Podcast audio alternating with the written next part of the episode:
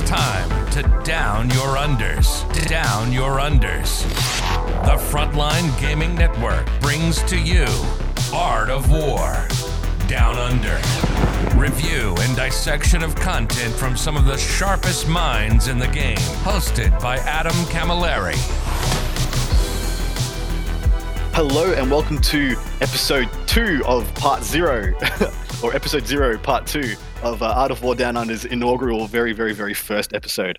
Um, and moving forward, this this episode is going to be a little bit different, and this episode is mostly going to be dedicated almost entirely to a ninth edition review. We're going to be going pretty systematically through ninth edition phase by phase, talking about the big, big talking points. We're going to be mentioning a lot of other bits, maybe not spending time on the ones that don't matter as much, and spending time on the ones that are going to really matter to the way we play the game. We're, to, we're joined by the same four gentlemen that joined us before, that being Eric the Man Lathuris, who has one of the longest and most prolific uh, win streaks in Australian history, if not the world history. Winner of CanCon, winner of Australian Masters, winner of, of, all sorts of ATCs and team events and all sorts of things. You'll know him most likely as a gentleman who made the Gaunt Carpet a thing to be feared and a force to be reckoned with. Um, say hello, Ez. What's going on, lads and ladettes. uh, next up, we have Jeremy Marigold, who a lot of you may not know him uh, as well as others, but he's a three time CanCon winner, officially twice, but I say three times because I'm in the know. And uh, he is, uh, all, all three of these gentlemen, I should have mentioned, are members of the 2019 Australian uh, WTC team. We did very well, became fourth. And uh, they're also members of the 2020, uh, what is now the 2021 uh, season. So, uh, Jeremy Marigold is a prolific an amazing, incredible brain in the, the tournament scene. Say hello, Jeremy. G'day, folks. How are you? How are you doing? and, lastly, and lastly, we have Matt, the Plague Hulk Morrisoli, who you guys may know as the winner of the was it the 2018 Australian ITC season because he won the the flight and the package to the LVO 2020, and where he went five and one, uh, losing only to Stephen Prampreen, who ended up coming uh, making the top eight. Uh, Matt has won just about everything there is to win in Australia and he's here now to talk to us about ninth edition. Say hello, brother. G'day, guys. What's going on? So, moving forward, uh, this episode is going to be available to patrons only. Uh, the next episode I do, which um, will be structured as the way we wish it to move forward, this is just a taster to get you guys involved and liking the content. And because our hand has been a little bit forced with the release schedule of ninth edition, I thought I had a couple more weeks to get this together, but uh, we're working with what we've got. So, I've put together some of my best and brightest, and uh, we're going to be breaking down ninth edition. Now, moving forward, uh, part two of. Um, this podcast is going to be dedicated to the practical applications of what we review in part one. Part one of this uh, podcast will be reviewing content, e.g., like we'll take get a psychic awakening faction. Uh, one of those, you know, most, de- most definitely we're going to be re- reviewing the, the changes to, Death Guard. And the first episode, I'll get a prolific, a, a well-rounded, fantastic Death Guard player on. They're going to break down with me uh, how good Death Guard is now, the changes and things that have been added, the new plays that they have available to them. And then in part two, we'll be writing a list with that information. We'll be giving you guys the insider insight into how to make those things apply when you put them on the battlefield and on the table. On top of that, we'll be reviewing lists that are submitted by the Patreon. So if I have a dark, like I said, if I have a Death Guard player on and I have a um, I'll be opening the questionnaires up and the list reviews up from the patrons. And uh, you guys can submit lists and review them and break them down, improve them, pull them apart, put them back together live on the podcast. On top of that, we'll be answering questions about the things you think are important to the game. Now, moving on to this one. So, a new edition and a new day has dawned on uh, 40k in the world, and it came a little bit sooner than we thought. I think that G Dub's hand was forced by the leaks. I've got no doubt that this stuff was always going to be released to the public, but uh, when it was, uh, it was a bit abrupt. And, gentlemen, like hello and welcome to this episode. How are you guys feeling about a new edition on the doorstep? Loving it, mate. Ready to go. Ready, raring, ready to go. Why? Why are you ready to go? What's what's got you keen as mustard? Oh, I mean, man, it's keen. It, um, it's pretty great to be able to play a game and and learn new stuff again. You know, instead of playing the same edition for a couple of years, not really learning anything new, just kind of adapting to metas. Uh, being able to start fresh, kind of kind of energizes you a bit again. And as we mentioned in the first episode, for those who've, who've watched that one first, um, I think we all were already we're all ready for a palate cleanser after the way the the ending to, to eighth edition. So I could yeah, I feel I feel invigorated. I know a lot of these other gentlemen too. Now this review we're starting we're going systematically through this bad boy and so the first stuff we're going to be mentioning was the, the overall changes and then we're going to be going down phase by phase command phase movement phase working our way through with some of the pivotal changes the first change that I that was noted to me that jumped out to me when I was going through the rule set was the ca- changes to coherency. Now, Eric has wanted to touch on this because this is so pivotal to the Horde and the way he likes to play the game. So take it away, my man. Yeah, so this one was a bit of a shock to the system. Uh, I'd kind of heard rumors that this would happen, and I was uh, was really hoping it wouldn't. But um, it is what it is. So we gotta gotta adapt and move on. Uh, so so pretty much for those that don't know, uh, if you have the, the big change there is if you got six or more models, uh, each model has to be within coherency of two squad members. Mm. Uh, So, I mean, e.g., that's the first, that's the death of the the tendril, the daisy chain. Yeah. yeah, pretty much. So at first thought, you probably think, oh yeah, there's. I mean, there's ways around that. You can kind of do the whole two single file lines next to each other or little triangles through your unit. But then, you, if if you kind of set it up and you and you realize when you start removing casualties, that that actually becomes an absolute nightmare to keep to keep Mm. intact.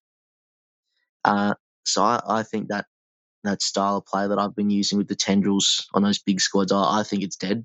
Um, Yep. I, I'm probably going to give it one one last go, but I, I don't think it's got legs anymore. So, Uh, what are you going to do instead? So I mean, if I want to try and keep the horde dream alive, I'm looking at doing uh, so MSU gaunts. So just Wow. heaps of, heaps of ten man gaunt units. What even is that? Yeah, so there's not really a big emphasis on killing stuff anymore. So you can kind of get away with Mm. things like that, I think. Um, so yeah, 10, 10 to 12 man gaunt units. Or, uh, I mean, the, the other thing to do is there's going to be a big push on on MSU like there was in fifth edition.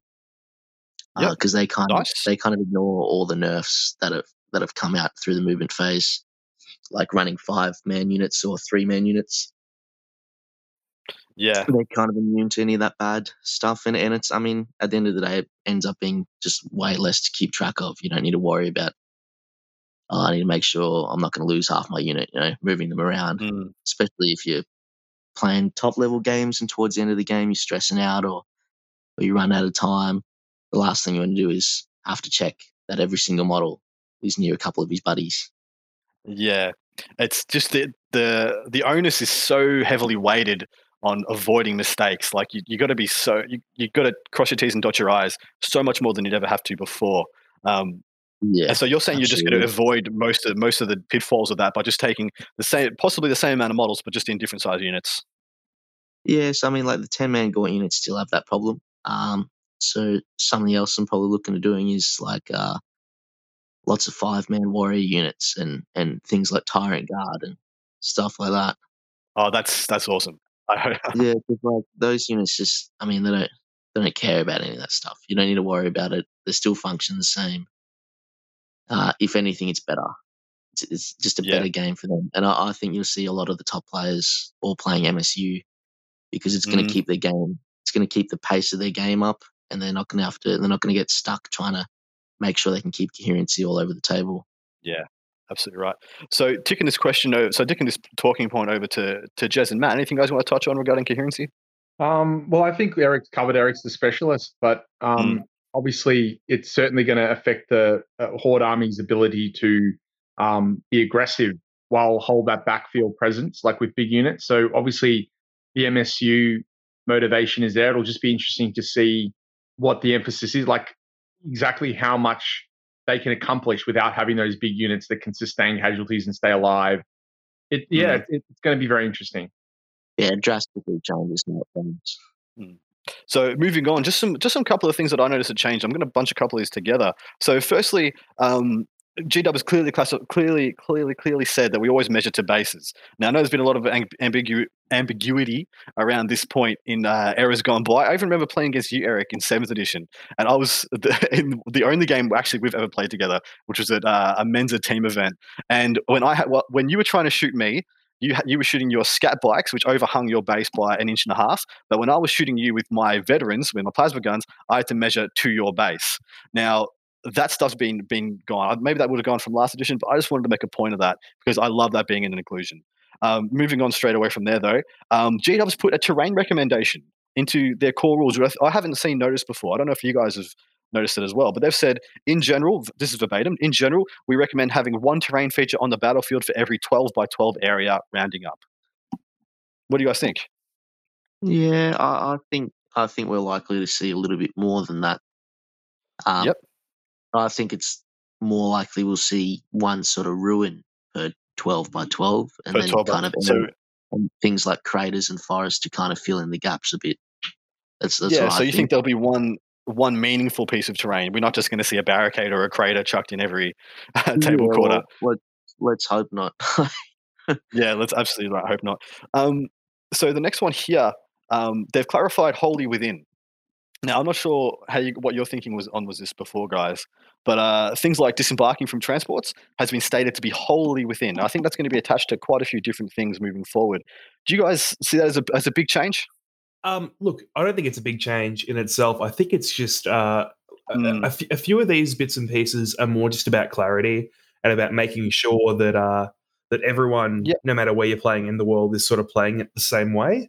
Um, I know that having traveled twice last year for you know international events, uh, Mm. you know people play things a bit differently everywhere you go, and uh, I, I guess this is really just about clarifying. I don't think it makes any real meaningful difference to the game.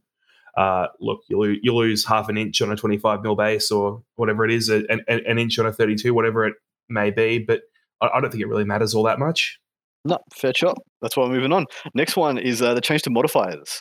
So that being uh, you can't go past a minus one to hit or a plus one to hit or a minus one to wound, plus one to wound. Now, this is a significant change to I think every single one of you guys who I know personally have used against me stacking multiple modifiers to hit, especially you, Matt. Like negative two to hit. Um, firstly, negative two to hit plague bearers, and then negative two and negative three to hit shining spears was a huge part of both Jeremy and Matt's success in the in the last edition. So I'll chuck this over to Jeremy. How does this affect your thinking of the game? Well, I mean, I think it's a good. In some ways, it's a good change. I don't like it. I, to be honest, I don't like the fact they're just capping it at one. I would have Mhm. rather them do a more uh, a change of the mechanics that gave the negatives and adjust Yep. those so that it was a lot harder to get negatives. Because as Well, it stands, it's sorry, Yep, go on. continue. No, no, you're, No, you're right. I was interrupting. yeah, like as it stands, I think that part of the the nuance and the interesting nature of the game is being able to find combos and removing the ability to get combos at all just by saying, well, you can only ever get minus one. I think that's a, little bit uh, bland, to be honest. But in Mhm. far as as far as its application, obviously it is represents a buff to certain armies and a nerf to others. It's a buff to armies with bad ballistic skill that really Absolutely. struggled with, like Tau, for example, really hated to play armies with stacking negatives. Um, it's a relative nerf for Orks that kind of had that inbuilt. Um, so they've relatively been nerfed as far as their shooting goes. Um, and it, it's obviously a big nerf to Eldar because Eldar really like to be able to do that. Um, so it, well, it will hurt certain Eldar builds. Because that was one of the pillars of their durability, wasn't it? I mean, they, they don't have high toughness. They don't necessarily have good saves. They do have a lot of invulnerable saves, but that negative to hit was one of the reasons that they found some staying power. Yeah, well, I mean, although towards the end of the edition, you saw Eldar players pivot to use more of the custom craft worlds. So a lot of Yep, Eldar were, were avoiding, they weren't off, often apart from the flyers, which often would stay Alaitoc and could then lightning fast reflex for, you know, reaction, sorry, for negative two, negative three. Um, it doesn't really necessarily hurt the core vehicles. The flyers just won't obviously be Alaitoc. The only thing it does hurt a little bit is the conclave, the warlock conclave that would typically want to be um, at least running some sort of like a couple of stacking buffs. Like they might have conceal put on them, and then they'd also use the stratagem for lightning fast reactions. So they Mm. would get like a, a borderline baseline negative two, whereas that going to negative one hurts them. But you know what? I think it's okay. I think you just now that we know that's a thing, we just build our lists around it. And to be honest, Yeah. it does remove some of that toxicity of imagine like when you have to tell someone, look, you actually can't hit me. That is pretty, was a-. It was a negative. I can tell you as a guard player, it was it was crap. it was shit house. Like you had to, I had to do so much extra thinking trying to bait out people's lightning fast reactions before I committed like meaningful firepower, just so I knew what the lay of the land was and I could adjust my expectations of my shooting phase and stuff. Um, moving on to this next one. Um, this and this we're going to stay with Jeremy for this one. So detachments costing CP rather than gaining. So th- this is a fundamental change and kind of a flipping of the coin here. So instead of filling detachments to gain your CP, you know, five from a battalion, etc. You start with 12 and you spend those to unlock more slots. Jeremy, what do you want to talk to us about? Yeah, I think it's obviously a huge change that really does represent a massive paradigm shift in the way people think. Um, and obviously, it's going to materialize itself. And I'd be obviously interested to hear what the others think about this as well. But I feel like the original first thing it's going to do is really um, limit soup armies. I think now that soup mm. armies, because those detachments have to be monofaction, so now being kind of having to, uh, if you want to take a soup, you have to be spending CP on it rather than gaining CP. It really changes the way that you look at those soup because often you, you know, and that can obviously reflect on chaos, but obviously there's a lot of armies that not only would you be getting all this extra flavor from stratagems and from extra characters, extra psychic powers, if you put in a few cheap troop options, you'd also be gaining CP. Mm. Um, whereas now there's a disconnect between your CP total and your diversity in terms of your actual list. So I feel like a lot more people are going to be taking mono armies, which I think is a great, elegant change for GW to be able to incentivize that without having these ridiculously powerful command benefits, um, like yeah, doctrines and stuff. So I think I've done this really. Them, yeah. Sorry, go on. I think they've done this really cleanly. Like if, if I was to put it into a word, Eric, you're you're not somebody you're somebody who has had great success with mono builds like Tyranids, and uh, you've only ever sprinkled in GSC like very very rarely, only for a few bits of text choices. The whole body of your army, I think, has been consistently nids throughout the like the entirety, like the the two, the middle like year and a half to two years of Eighth Edition.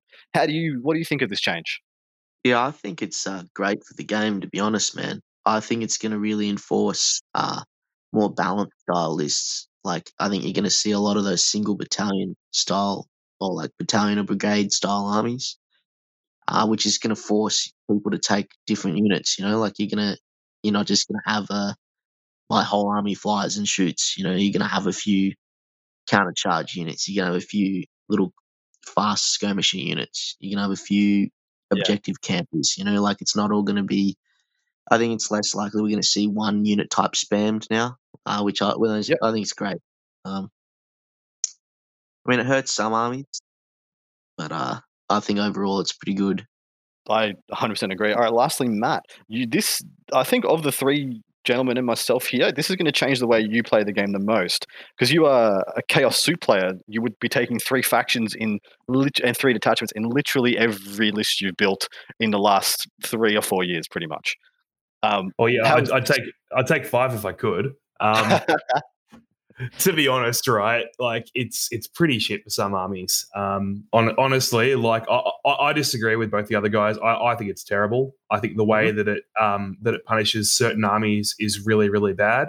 Uh, like mono chaos space marines, mono chaos demons are just not competitive. Mono thousand sons. Look, let, us be real here, right? When was the last time you saw mono thousand sons do anything other than you know have their rubric marines die? It's uh uh, we, we have to see where where points come out and sort of what happens here, and you know maybe you can justify souping two things together. Uh, but given how tight CP always was in those chaos lists and the way this has been put together for those armies, I feel like it's it, it's very negative to the way they play. That being said, perhaps you know if the meta shifts in a certain way and the goalposts for power change, then you don't need to have you know the classic build of 90 plague bearers with all the Isthmites behind it that are invincible. Obviously, that, that list doesn't work anymore, but as an example, you don't need to run your three factions in that same way. And perhaps that will sort of become the change that we'll see across the board. But out of the box, look, it's probably bias here, but I really don't like it. So, just extrapolating, what you, you think the, the three faction army is, is dead, dead in the water? It's not going to exist? Well, it, it, depends on what it is, right? The three faction chaos army is dead in the water because it relies on you know the powerful stratagems you have in certain books so heavily, and you just can't have that anymore. Well, I might be wrong in saying, but I think at the end, towards the last probably six months of Eighth Edition, that was the chaos was only the only army taking three factions in one list, yeah. Unless there was some uh, obscure uh, imperial soup. There were some weird marine lists that had a few different types of uh, of craft world, oh, not craft world, sorry, uh, chapter tactics. But they, they, were mostly two. Look, there was some some Eldar soupy things that had three. But you're right. Look, really, the majority of armies you would have seen taking three distinctly different factions would have been chaos and the odd imperial soup list. I think. Yeah, no, fair enough. I think that was very well wrapped up, gentlemen. Now we are going to be moving on to the command phase. This is a brand new phase, semi-pointed or semi-ported over from Age of Sigmar. They've got their hero phase. Now, the first one of this, the, the first thing that differs here is that if your army is Battleforged, which is probably every army I'm going to make for this edition, uh, you get one CP at the start of your command phase. What are your thoughts? Uh, yeah, I mean, I, obviously, I think you're probably right. Like most tournament packs will want Battleforged armies, but as a result for just the way it will work. Um, or you know, maybe maybe that's not true. Maybe tournaments will say, well, if you're already getting a bonus, then you we can allow people to bring non-battle forged armies, which might allow things like allies again, and you could actually ally Xenos factions and things like that. So that could be really interesting. Um, that's a, knows? that's a hell of a Wild West prospect well, right there. I mean, who knows? But like, I doubt it, right? And all right, uh, so Matt, over hi. to you. So, how, hi, Matt. Uh, abilities. um, so, what are some things you think might occur in the command phase? I know for one, off the top of my head, I reckon not only will my will be done go in there, but I think miracle dice will be generated in the command phase. Anything else you can think of off the top of your head that would take place then?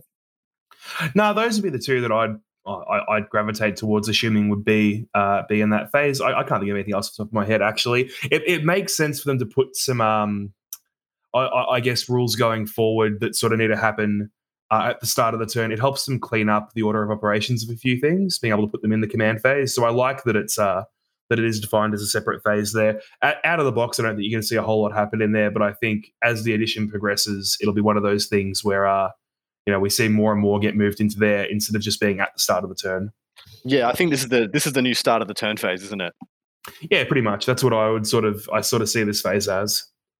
All right. So next up, we have the movement phase. So some of the one of the first things I noticed here was that pivots count for movement, and I've, you know I've always counted that they do already, but it clearly states you have to pick the furthest, the point of the model that's going to move the furthest um, when moving anything, say like a vehicle or a flyer.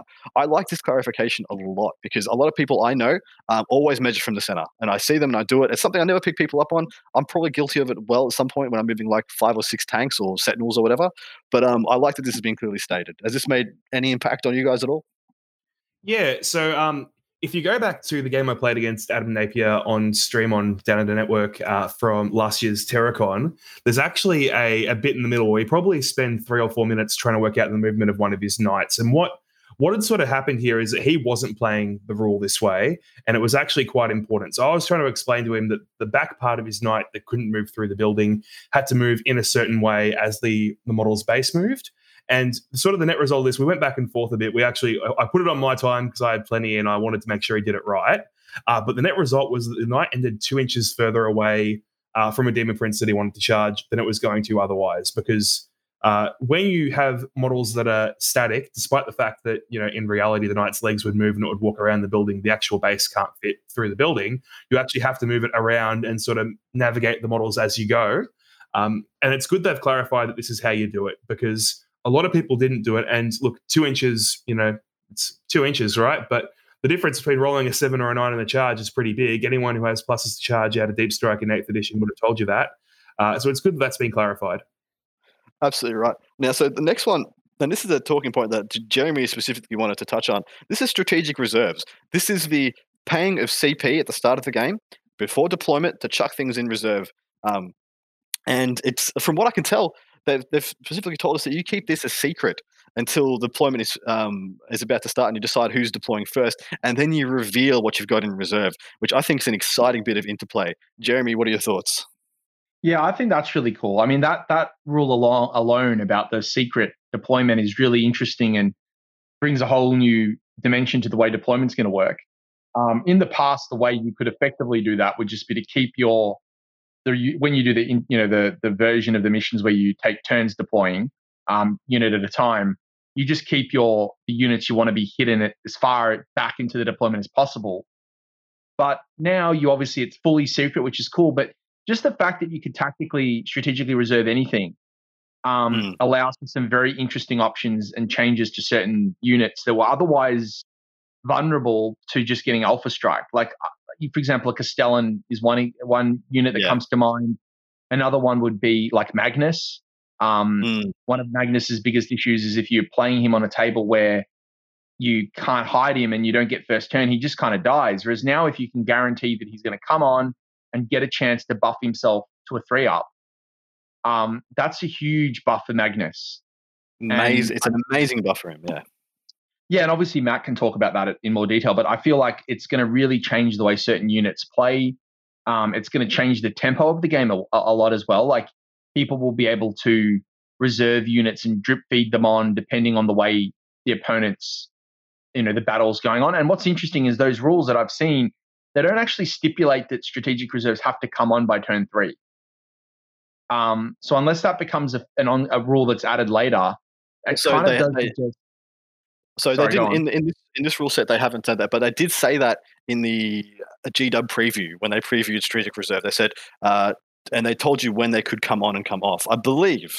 I'm not going to say with absolute certainty. Yeah, I But, uh, thought so it maybe we- maybe we comes dodged on from. Yeah, I thought it came on from. They say they have to come on from this turn, but they don't actually tell you that it ends on turn three. So my understanding is that they haven't actually capped it even with the preview rules. So if that's the case and they're letting people bring units in all the way to the end of the game, um, that's obviously going to really change the way the the, the you know because people will Yeah. obviously and I mean, because it, it's based on power level. I can imagine people taking units that are really low power level so they could reserve a large part of their army for cheap, um, and then just drip feed on things like Brimstone Horrors and um, various other units just just to jump onto objectives. Yeah, Uh, absolutely and. So it's a bit of a. I think it's slightly problematic.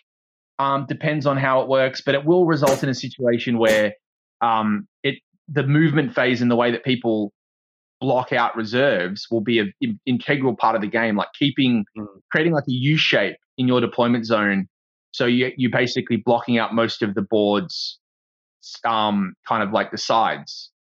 Hmm. So Yeah, like in, inverted, like the, the horseshoe. Yeah. yeah, the, the horseshoe shape. But on Yeah. top of that, I think there's we know for a fact that uh, flyers are not re- um, restricted by this this rule. They can fly on and come on as they please. Yeah, look, I- I'm just gonna. I'm actually gonna go back to that question just for a minute there, Adam, because I think there's a few really interesting uh, things to point out. So this is a bit of a throwback. Again, I, I know neither of you guys played uh, competitive 40k in fifth ed, but back in fifth ed, it was actually much the same. You could put anything you wanted in reserve. You actually rolled for it to come on, uh, and it was one of, I, I, guess, one of the top level strategies. There's a lot of the very good players uh, would often reserve everything.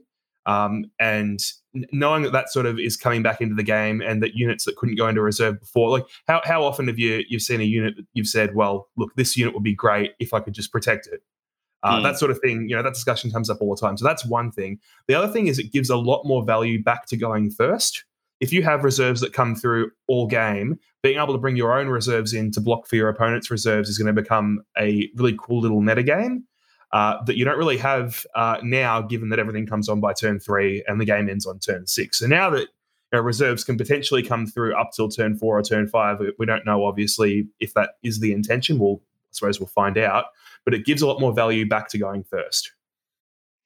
You're actually right, um, uh, Jeremy. So the stipulations for the strategic reserves: battle round one, no strategic reserves. Battle round two, set up wholly within six of any battlefield edge. Battle round three plus, set up wholly within six of any battlefield edge. Um, oh, sorry, the setup um, number two was not enemy battlefield edge or in enemy deployment zone. So you're restricted there. But uh, yeah, you're absolutely right. You can do it longer terms of the game. So um, I find that very, very exciting. Now the the CP spending expenditure here is quite significant depending on um, how much power level you wish to use. I think it's an interesting choice by GW to use power level again for something of this caliber, of this uh, uh, essentially integrity to the game, because I feel like this is one of the biggest make or break choices that you can make at the start of a game to adapt to your opponent. Um, and it's it's ruled off something that wasn't. I, th- well, I'm just going to say it out. Power level was a bit of a joke in Eighth Edition. Now I I'm going to put some confidence on GW and say that if they're using it for something as intrin- intrinsic and important as this, I'm hoping they've got it right. And I, I'd back them to get it somewhat right.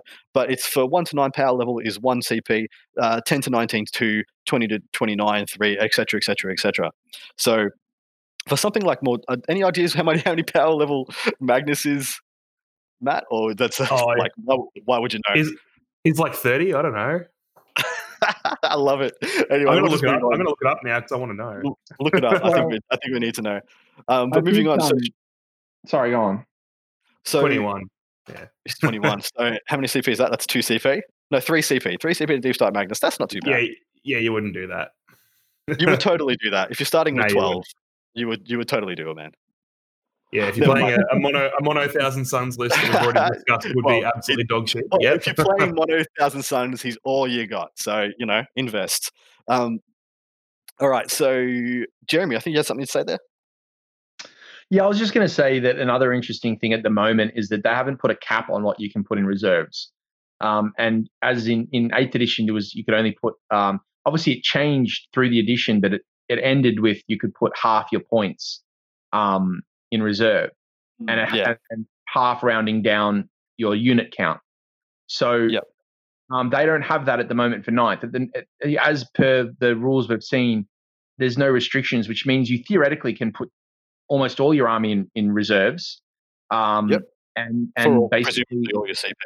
well, a lot of CP, but obviously some units come with come with uh, free reserves. Like some units just come with uh, deep strike or whatever. What do you want to call it? Um, So if there if there's going to be a restriction on the power level or the amount of units you can put in reserve, I presume it's going to come out in chapter approved. Um, I think that's where it came out in the first place as well. So we might have to tread water on that one until Yeah, we. and that's we see what why it contains. I feel a lot of it's hard. I assume they will. I, I'd like to I see them do it. will If they as well, yeah. So let's we could just pr- assume that there's that restriction, but nonetheless, obviously it's a very big change just because it will it will mean some units that um like an example might be something like uh you know how before we had Raven Guard and White Scars, their Centurions were really good because they could come in sp- uh, with special deployment. Um, well, now things like aggressors and Centurions for things like Salamanders become really interesting. Mhm. Um, because true. Salamanders can now outflank with really interesting rules and um, very powerful flamers and stuff like that. So I think that a lot of units will gain a lot of power that we just previously had discounted. So, Mm. You know, so it'll be interesting to see how people make, and I think that's going to be one of the most interesting um, original things people do is try to make use of the new strategic rule uh, reserves rules. Agreed. All right, moving on. Next one is the fly keyword changes. Now, Matt's wanted to tackle this one. So, no more shooting when you fall back if you've got the fly keyword. Yeah, so look, this is a really big one uh, for combat players because uh, when the I, I- think Jeremy talked about it at the start when the bloodletters came out and then pinning became this really integral part of the game. Uh, a lot of people immediately turned to fly screens. It was literally how can I get a screen that has fly in my army? Yeah. uh, Yep. to put it in the way and to stop pinning. Now, look, pinning's got other issues in this edition that you know are going to change the way that pinning works. Uh, but there was no negative to having a unit with fly behind a wall that would push back reserves and you'd get charged and either they'd kill you or they'd wrap on you, but wrapping on you actually had no benefit. And that unit would fall back and it would shoot you and it would do whatever else it was going to do. I think this is really going to take away from the the benefit uh, and I guess the appeal of fly screens. They're not going to be seen as that important anymore. I think people are going to play a lot more around single, bigger sized units to screen out sections of their army rather than smaller units with fly. I know that impulsors were used for this a lot. That people would put two or three impulsors along the front of their army, and you know, they're quite tough to kill. Uh, you're not really going to shoot one through with miscellaneous fire unless you put something that's actually got you know a decent bit of dakka behind it into killing one. But now there's actually a downside to doing that, and I think that's good for the game too. I agree. I like this a lot. Um, I think the fly keyword was overwhelmingly beyond any other the best possible keyword you could ever have, and the fact that there was no other keyword that was even close to it uh, was, I think, was the biggest reason I this got changed. I think Adeptus Astartes was the better keyword. But, uh, Yeah, true. okay, yeah, no, that's fair. That's totally fair. but uh, no, you're right, and and I think that's huge. I think people they might. I don't think people quite understand how important that change is, um, because not you know not only does it mean that that it's not so much the matter of like you think about armies that have lots of flyers or fly, units with the fly word keyword. It's it goes into army composition because when you look at like an army like Tau, um, and how important it is against Tau, like you just can't pin them, right? Because they've got all got fly. So Tau become this incredibly difficult army to play against because you just can't pin them. Well, now all armies with fly, you now almost don't need to pin. You just need to tag. Yeah, So you, you, the whole like people are saying like, oh, you know, it, it pinning's a lot harder now. There's that stratagem that lets you break pins. but in saying that, there's a lot more. There's a lot less emphasis on needing to wrap. Is that what you're saying? Yeah, like obviously in some situations, you the reason why people wrapped is because they'd wrap on screens, they'd wrap on those scouts that are mm. positioned out the front.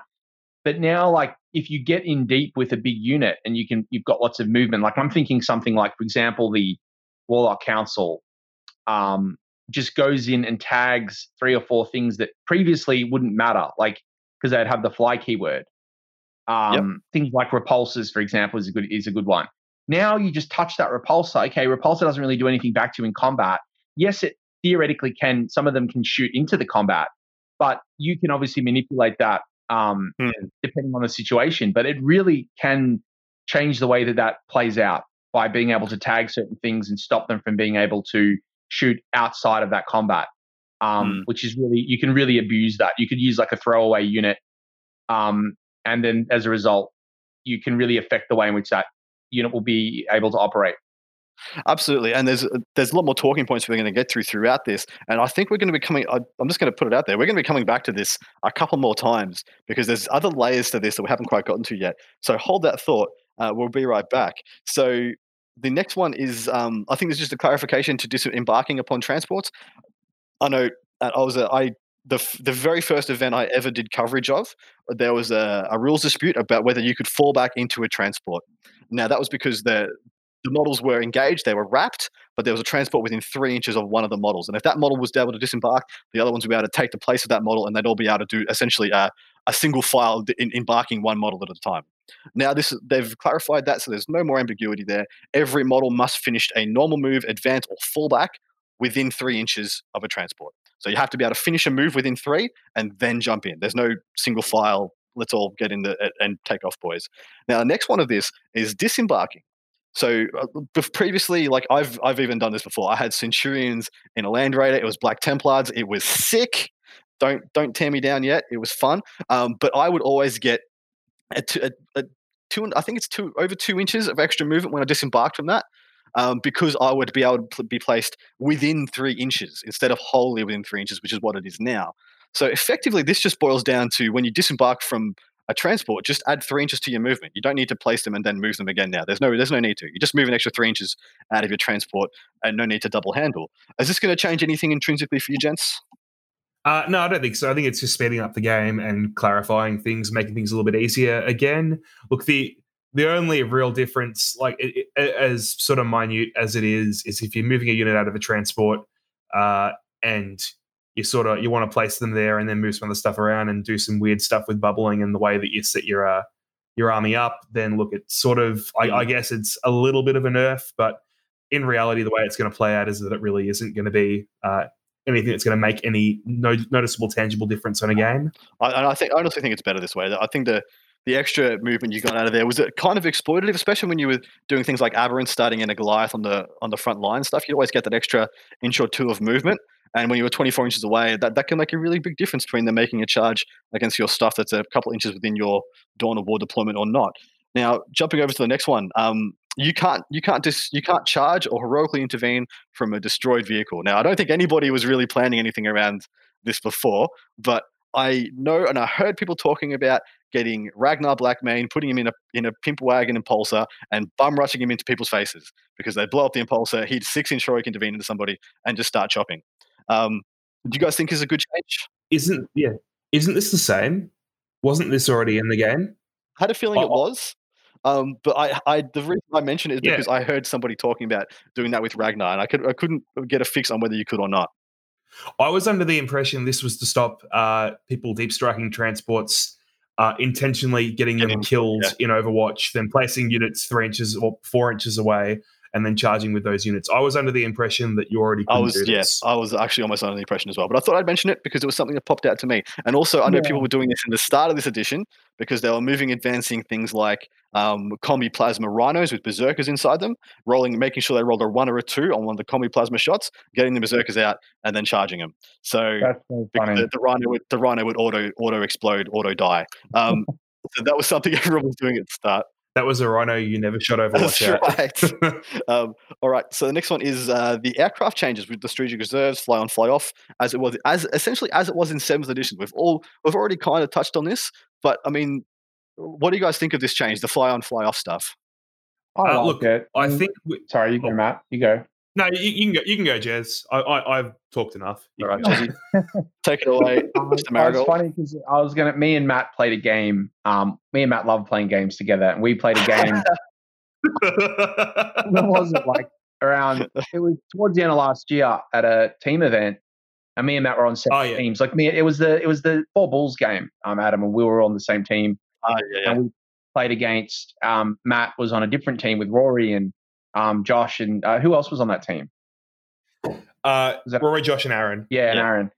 And um, yeah, like me and Matt played a game, and Matt had a, a Dark Eldar like bird that he used to like blow up some. He blowed up uh, a couple of teleport homers for Deathwatch, and just did some shooting with it. And then I knew that like I had the capacity to do the whole movement block, stop him from like make force him to basically kill the the own his own plane. And it's the most annoying interaction to have to, to have with people because you kind of need their own input. They need to agree with you about like Yeah. where's the turning arc, where's the middle of the plane, what base, like what you know, at what positioning is it, this and that. And then you're basically forcing someone to be involved in the like toxic destruction of their own unit. Because um and I really even though it was an interaction that people used and some people felt like was a skill test, I really think it was a very negative thing to have to force somebody to say, wait a second, show me, help me with this because I need to kill your own vehicle in the movement phase. You have- Like y- so they, they have to consent to the mistake they made. Like it's it's can't not be a Yeah. negative interaction. Yeah, it's horrendous. And like me and Matt ended up after some interesting conversations, we ended up resolving it. But like it's something that really you shouldn't have to do. You know, like I, I really think this change helps. It's um. So, so firstly, who won that game? Ah, sorry, man, I can't remember, but I do remember who won the round. You know, you know what? I, I I reckon the results might be on down under pairings. We might have to go and have a look. Um, Which means- uh, They'll be in, Uh, they'll be no, in the so- show notes. I'll check them in the show notes. I I agree with Jez. Um, and that was amicable, by the way. There was no No, interesting was. Discussion. it was- no, it was, it was it was- amicable. he- here here is the problem. The problem is that when you play at an event that doesn't have a perfect table, you got this crappy gaming mat that's wrinkled at the edges. You can't actually see where the exact edge of the board is, and you know you throw dice around, and your model isn't actually exactly where you placed it, or you place it and you knock it as you're moving your hand off it, or something like that. These tiny things matter, right? And not only that, having to, as Jeremy's already said, having to sort of agree with your opponent where your model can and can't go without playing against yourself, because you can't actually sit there. If I see a spot I can escape into, um, and my opponent says to me, "Do you agree that I can't get out?" I've got to then take more of the time off of his clock by showing him a place that I can get out to. This can take, you know, five. This, this can take ten minutes sometimes to get movement right Mm, it's just it, it's not fun. It takes away from the rest of the game, and it just feels bad because you got a bloody plane. Like the thing is literally flying in the air.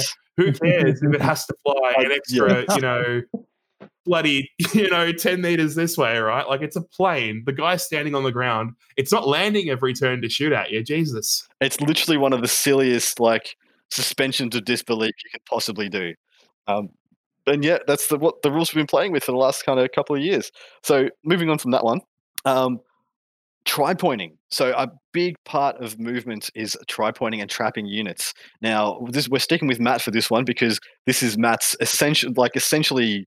I don't want to say claim to fame, but you did this more than I saw anybody do this that I ever played against. Like you would be tri pointing multiple units every turn at all opportunities. Even if you didn't gain you that much, you'd still just like muscle memory tri point something. Um, how does this how does this affect the way you play the game? So, look, when you're playing like a five or a six round tournament and you're not playing players who are the greatest in the first couple of rounds, the reason that you can get so brutal.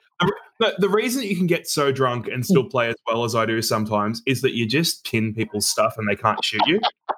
Um, You managed, you like normally, to, dude, you managed to diss everybody and say that you're awesome in like the same breath. Like, well, look, What? that, uh, I'm, I'm. I'm not going to disagree. But look, I had to resist about six different jokes there, which I'm happy to not say. oh man, it's, it, it's not everybody, right? But a lot of the time, uh, like it, it's it's a real thing, right? A lot of the time, you have people who are newer to the game, who haven't played as many events, who just aren't as good as you are. It's just it's a fact of the game. I always try to be really nice to these people and explain to them what they can do uh, to avoid it happening in the future. But the quickest way to end those games was very often moving plague bearers, wrapping a unit, and then smiting their army. And that's because you you you know there's a six there's six more it's CanCon. There's there's seven more games over across three more days. It's the middle of summer. You want to wrap these games up as quick as possible because rest and longevity is a real thing. Nine more cans in the boot of my car that I want to go drink. Yeah, those sort of things. Um, it, it, exactly. So having this, it, it, isn't going away, right? Tri pointing is not going away because you can still tri point two units and still get value out of it. Uh, yep. And there's still you know units that you can't fall back from. So there's the Night Lord's stratagem. There's the the Ashen Axe. There's other the, you know, witches. You can't fall back from witches with certain units. Like it, it's not completely going away, uh, but mm. it is now harder to do. I actually think this is uh, again. I think it's a negative change, given that uh, it, it, it's it's going to hurt uh, newer players more than it's going to hurt experienced players. Um, yep, especially given the charge changes now that those units that are charging aren't getting overwatched by everything. Uh, the units you get into combat are going to be stronger. They're going to be more healthy. They're going to be more likely to be able to stand up to being punched up by more things. Uh, I don't necessarily think this is a good change for the game. However, I understand what they're trying to do by making this change. Yeah. They're trying to eliminate a feel bad, a feel bad mm. emotional reaction to a, a, fundamental part of what had become a cornerstone well, of 40k in 8th edition. I can definitely agree. I, know that people who I've played against have been really upset when they realized they, mm. you know, now can't shoot anything in my army, and that that look that 100 percent feels bad. But at the same time, you know, it's kind of what that list was built to do, uh, and yeah. perhaps it's a bad thing. Perhaps it's not a bad thing that that that archetype is going away because it was non-interactional sometimes. Hmm. Well, I mean, I think yeah, I agree a, a, a, lot with that, but I also think it could be turning a feels bad into a feels worse. I think that is said perfectly. I think the amount of times people feel bad is going to drop off dramatically, but the times you do feel bad are going to feel horrific. Like, if that well, makes sense. They've built in this infrastructure into the game now where, uh, you know, for example, you have the command point strategy to actually break out of, of the wrap. You've got wrapping is harder because um, obviously you need to kind of wrap two units so that they can't use the stratagem effectively. Wrapping is also more difficult because of coherency issues as well. However, like the thing is, in the past, what used to often happen was players like like players that aren't as skilled in the game or aren't as as whatever you want to say, like experienced. Sometimes they would just say to you, "I'm wrapping this thing." Like they would they would like position, they would get their charge off, and then as the they're consolidating, uh, they'd say, "Oh, by the way, I'm wrapping your rangers." Or I'm wrapping your guardsmen. And you just kind of say, okay, mate, that's fine. I know what you're doing. You'd let them just do it because you just knew that wrapping was an accessible thing that you didn't really want to have to make them do it or you didn't want because then they might say oh well this was actually supposed to be here. You know i was just mm. deploying you know, you know what i mean? I know how to do it. You'd say okay fine. You just let them get these wraps off. Whereas now that wrapping is going to become more difficult you're actually going to have to do the wrap and do it expertly for it to work. And i think the good players are still going to be able to do it. I think really yeah. good players like matt like you guys, like, you know, all the players that already can wrap, I think we will be able to do it. And when we see that opportunity to get a wrap two units that are too close to each other, okay, we can actually get a double wrap here, and we go and do it, we will be able to do it the whole way through. Whereas some of the less experienced players just won't be able to necessarily sequence it properly. And because it's such a skill test, I don't think players are just going to let you do it now. They're not just going to say, oh, yeah, yeah, you, you got the wrap. They'll actually make you do it properly, maintain coherency, everything has to be done really expertly. And I really think it's going to actually, where people think it's equalizing the skill situation, I actually think it's separating it. So I think it's become a feels worse. Fair enough. Yeah, adding to that, I actually also think when you start doing it to players who aren't as good, who are still learning to, to play the game a bit better, you're going to be able to start getting them to pay that 2CP every turn. And by turn three, they're going to be looking pretty sparse if they've been spending command points and other things. You know, draining out two or three turns of 2CP to fall back uh, and not really sacrificing important units to do so.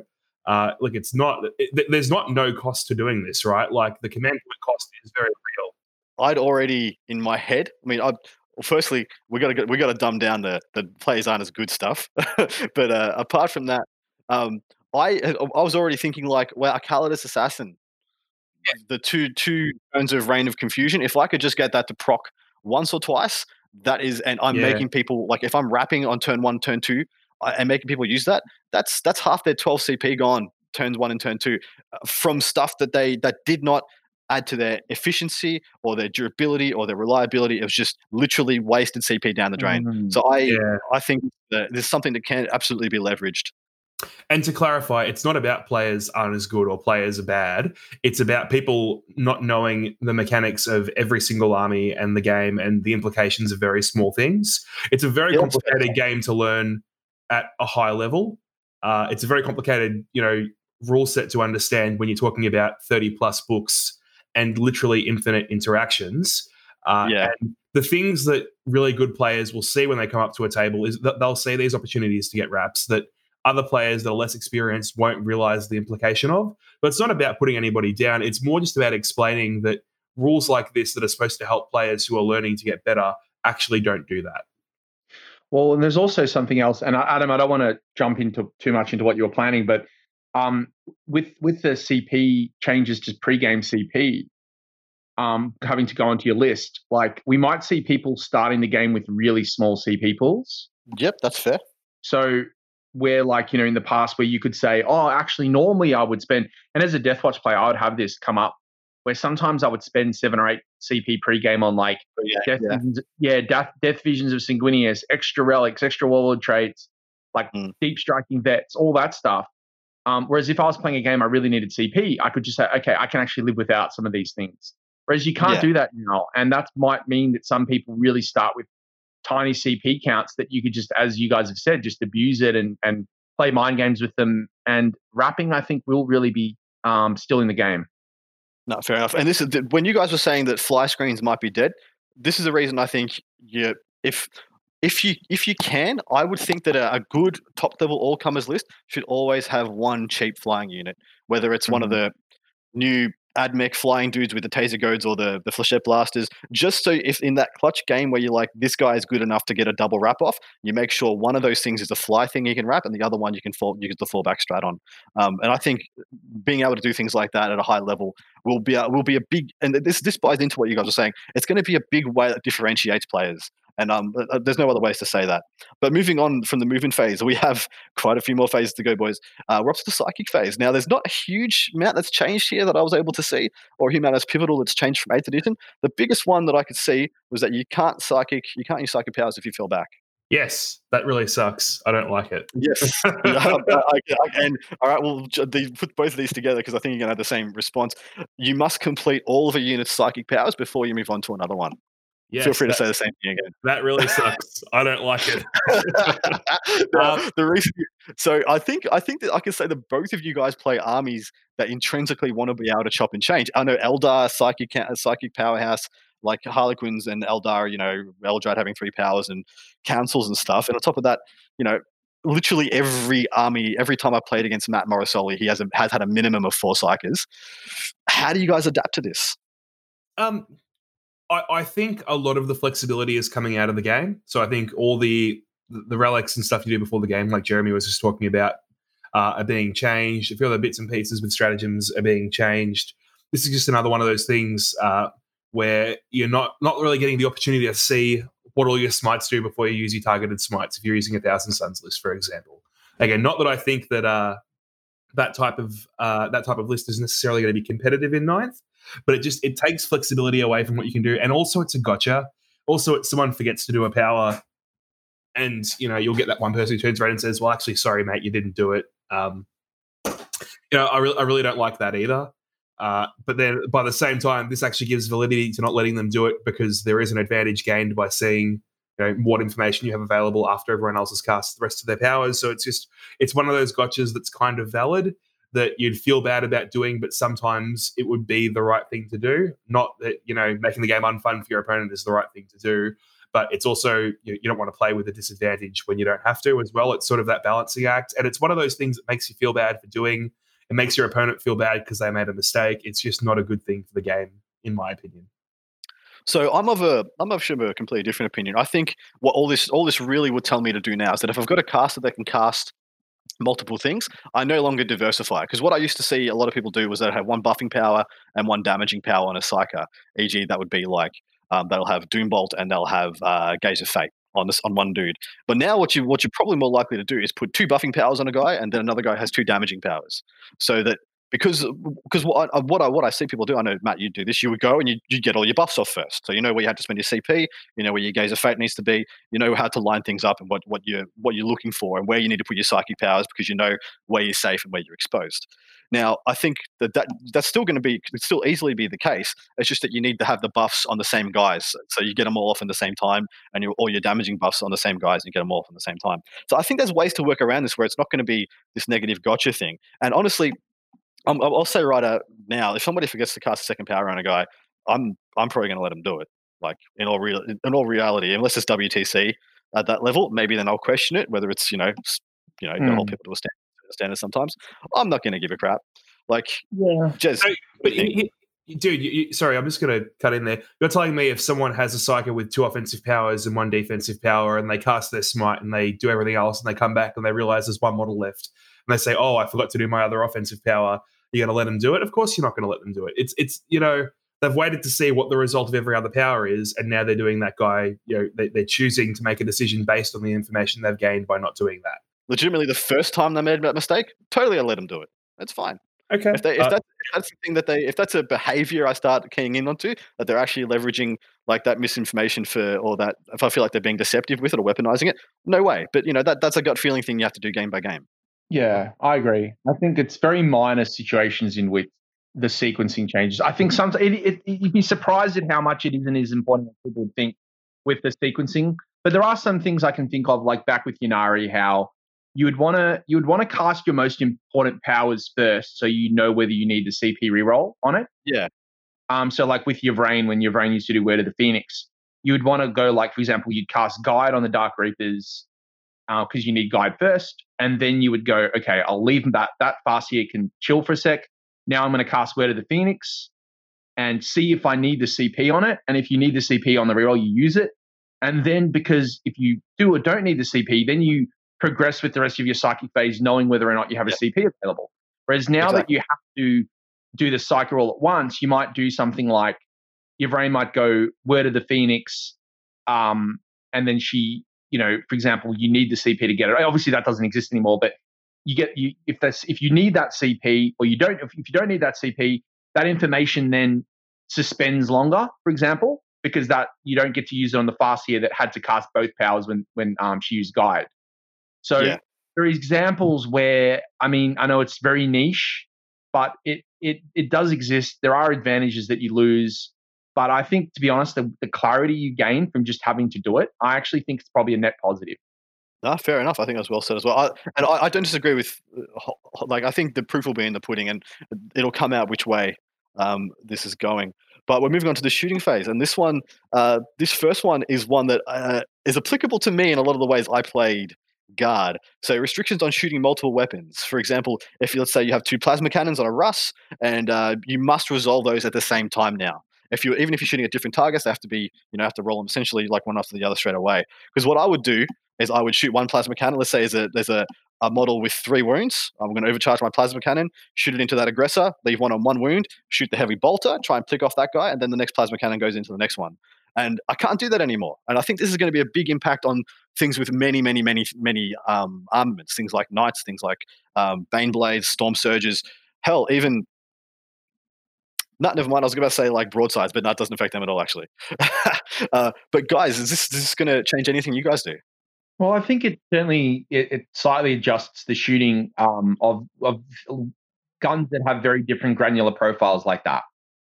Um, yes. That you do exactly what you're talking about there and say, okay, now it's good for this, now it's good for this.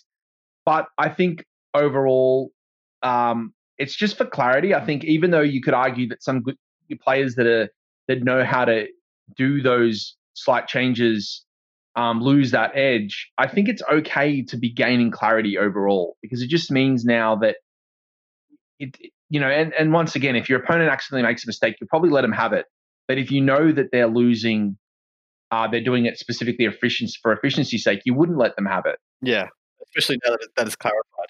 I'm okay with some. The, the only problem is I'll I'll step in and say like the only thing is I think while I'm I'm happy with a lot of these changes for the sake of clarity, like the things on the list, pre-game stuff on your list, various things we've said, you know, Psykers doing all their powers together, all these type of things.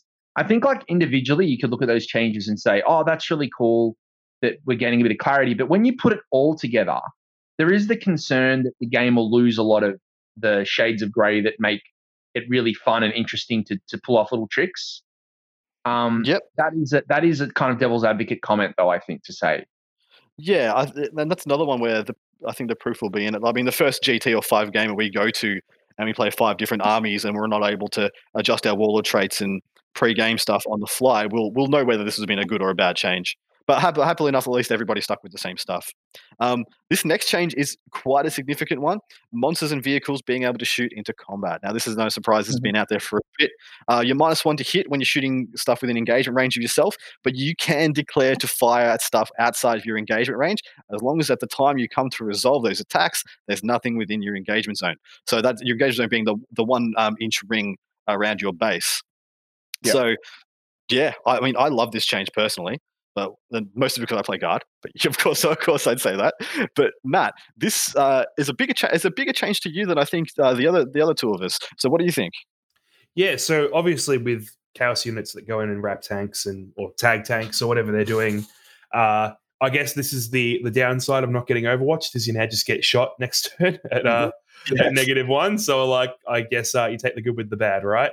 Um, uh, I think it's really really interesting. I think the first time um, that someone you know you, you charge your your bloodletters into a, Leman Russ and they put all the guns into your Rust and then they you know shoot the battle cannon and they kill four bloodletters and you pull all the bloodletters they're in combat with them out and now they lose the rest of their shooting. That's going to be a feel bad as well. That, Uh, well, this is going to be a, a very a very good tactical choice by the you're, you're, you're absolutely right. It, it this is this I think is a really cool change because it, it's going to Mm. create this uh this interesting uh this interesting metagame and sort of mental battle you're going to have with your opponent about well, you know, I've got this tank in combat with this unit. How much shooting do I put in there? I don't want to waste my you know my what, what what's the uh, the repulsor mega cannon called? I don't want to re- re- waste my repulsor macro. macro kill gun on brimstone horrors. But um, at the same time, you know, I don't. Yeah, that, that's what it is. But at the same time, I don't want to be, you know, I don't want to lose that shooting altogether. And then it becomes, you know, how much do I put into this unit? How much do I risk splitting off? Um, and then when they shoot everything at your unit, you, you know that you know as soon as you shoot one gun, you know you're going to be out of combat. So you have to put some of that shooting into other units. Uh, you can't just put everything into the into the unit you're in combat with because as soon as you do that, you're going to kill whatever one gun kills. Right? If it's a Punisher, you know, you're shooting a bunch Well, of shots, so- pretty happy. But if it's So you're saying because the but wouldn't you declare all the weapons on it at once and wouldn't they all be resolved in sequence? Surely, surely, if I declare all the weapons on a Leman Russ into unit engagement range, they'd all get to fire, yeah, because they've all been declared at the same time. Yeah, but going back to the shooting multiple weapons rule, it sounds like you resolve them one. Uh, sorry, each weapon at the same time, but still one at a time, right? So if you remove a model from engagement range, that tank's no longer in engagement range. That's my understanding of it. Again, I could be wrong here. Okay, well, we'll, t- we'll take a look at that at a later date. But there's, if that's correct, there is a lot more nuance into that little interaction than I thought. But um, I've got a feeling they're all just declared at the same time as they as they would have been in uh, eighth edition. Um, the next one is this. See, this is one of the one of the biggest changes to the game. At the end of eighth edition, we had, I believe, the closest thing we've had to Hero Hammer since the fifth edition or fourth edition. Um, we had characters all over the place doing either insane amounts of work or standing in the back and scoring insane amount of points for their points cost. Um, but now the lookout search changes uh, tip this completely on its head. Characters can be targeted if they are not within three inches of a vehicle, a monster, or at least a unit with three or more models. So as soon as there's, there's no monster, vehicle, or unit uh, under three models, you can just shoot the guys. Um, so that's huge for all of us, to be honest. Like my company commanders, uh, uh, they're just dead meat. If, if I get the, if they get to make put off two orders, uh, I'll be a happy man. But uh, Jez, what do you think about this? I think it's a huge change. I mean, it, I it's think this is obvious. the biggest changes. Yeah, I, I mean, like I haven't actually put any models on the table and tried pra- uh, practicing ninth yet. I've, you know, me and my little group of friends, we're still playing eight. But in fairness, like, like I, as someone that played Eldar and I've played Marines, is like Deathwatch, none of the, neither of those lists are, are you know, a haughty list. They're elite armies, and um, I got quite good at using things like characters to help beef out my screening options. To say like, okay, I've got a unit of five scouts here, then I got my um, this character here, then I got another character over there, and you, you measure out that 18 inch gap between your characters, and then therefore you're screening the, all the area in between. Um, whereas now that just isn't a thing. And that just means that armies that were very elite that used characters uh, to, to block out screening. Obviously, there is, terrain, as Eric mentioned earlier in the podcast, terrain rules have changed and terrain becomes a lot better at obscuring. But I think characters holding those objectives in the middle of the board while the rest of your army goes forward, it's not going to happen anymore. And it also means that um, you can't have that like you know say you've got a couple units of uh, infantry engaging um, uh, you on one side of the battlefield they can't screen for that character that that just had all these buddies killed on the other side of the battlefield anymore so characters will have to cluster around what they want to protect them but if you just kill those couple of units around the character you can then kill the characters so yep. it's, it just wasn't the case before Mm. Legitimately, like this, this almost has the feel of a characters almost have to be part of a unit again, like they were in every edition apart from last one. Whereas, like, where a character would actually be in, maintain and stay within coherency of a unit it was attached to until it moved off or they all died or they all looked absurd.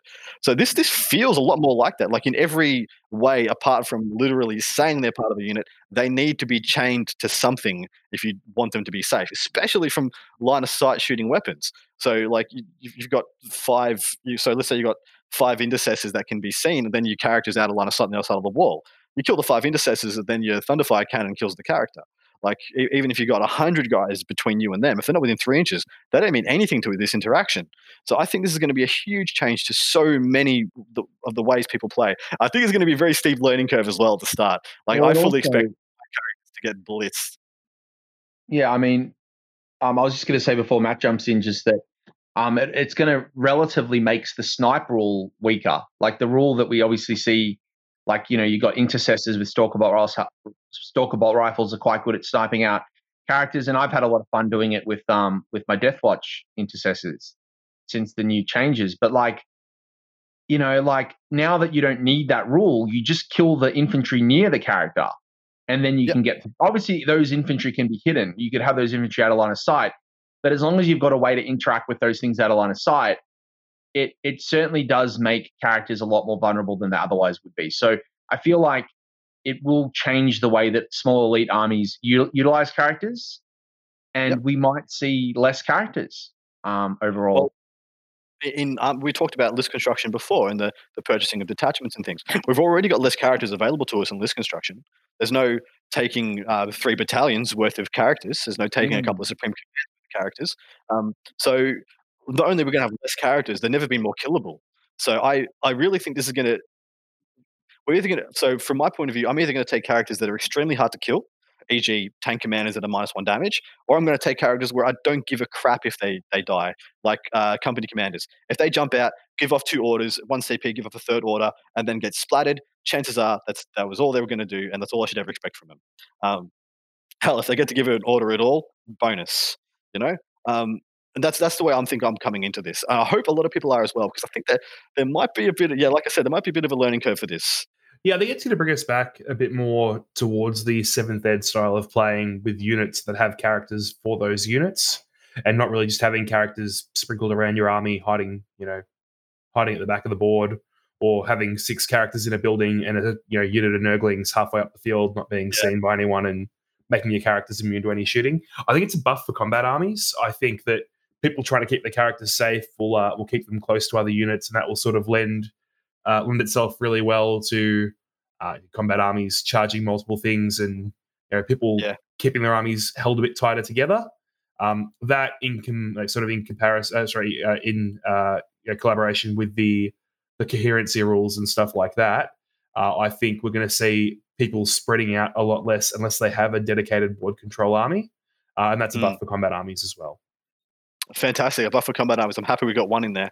Uh, moving on from that. So next one will be the blast weapon. So a minute. So this reads that a minimum of three shots on a blast weapon if targeting a unit with six or more models, and a you get auto max shots when you target against a unit of 11 plus. Now, straight up, I will just tell you right now, I do. Ne- I never intend to take an army with a thing that has either 11 or 29 models in it. I'm either going to take five guys, 10 guys, or 30 guys. Never, there won't be any differences in my mind, unless it's like chopping out one guy to save three points to get a, another tech option in if I need to be lean.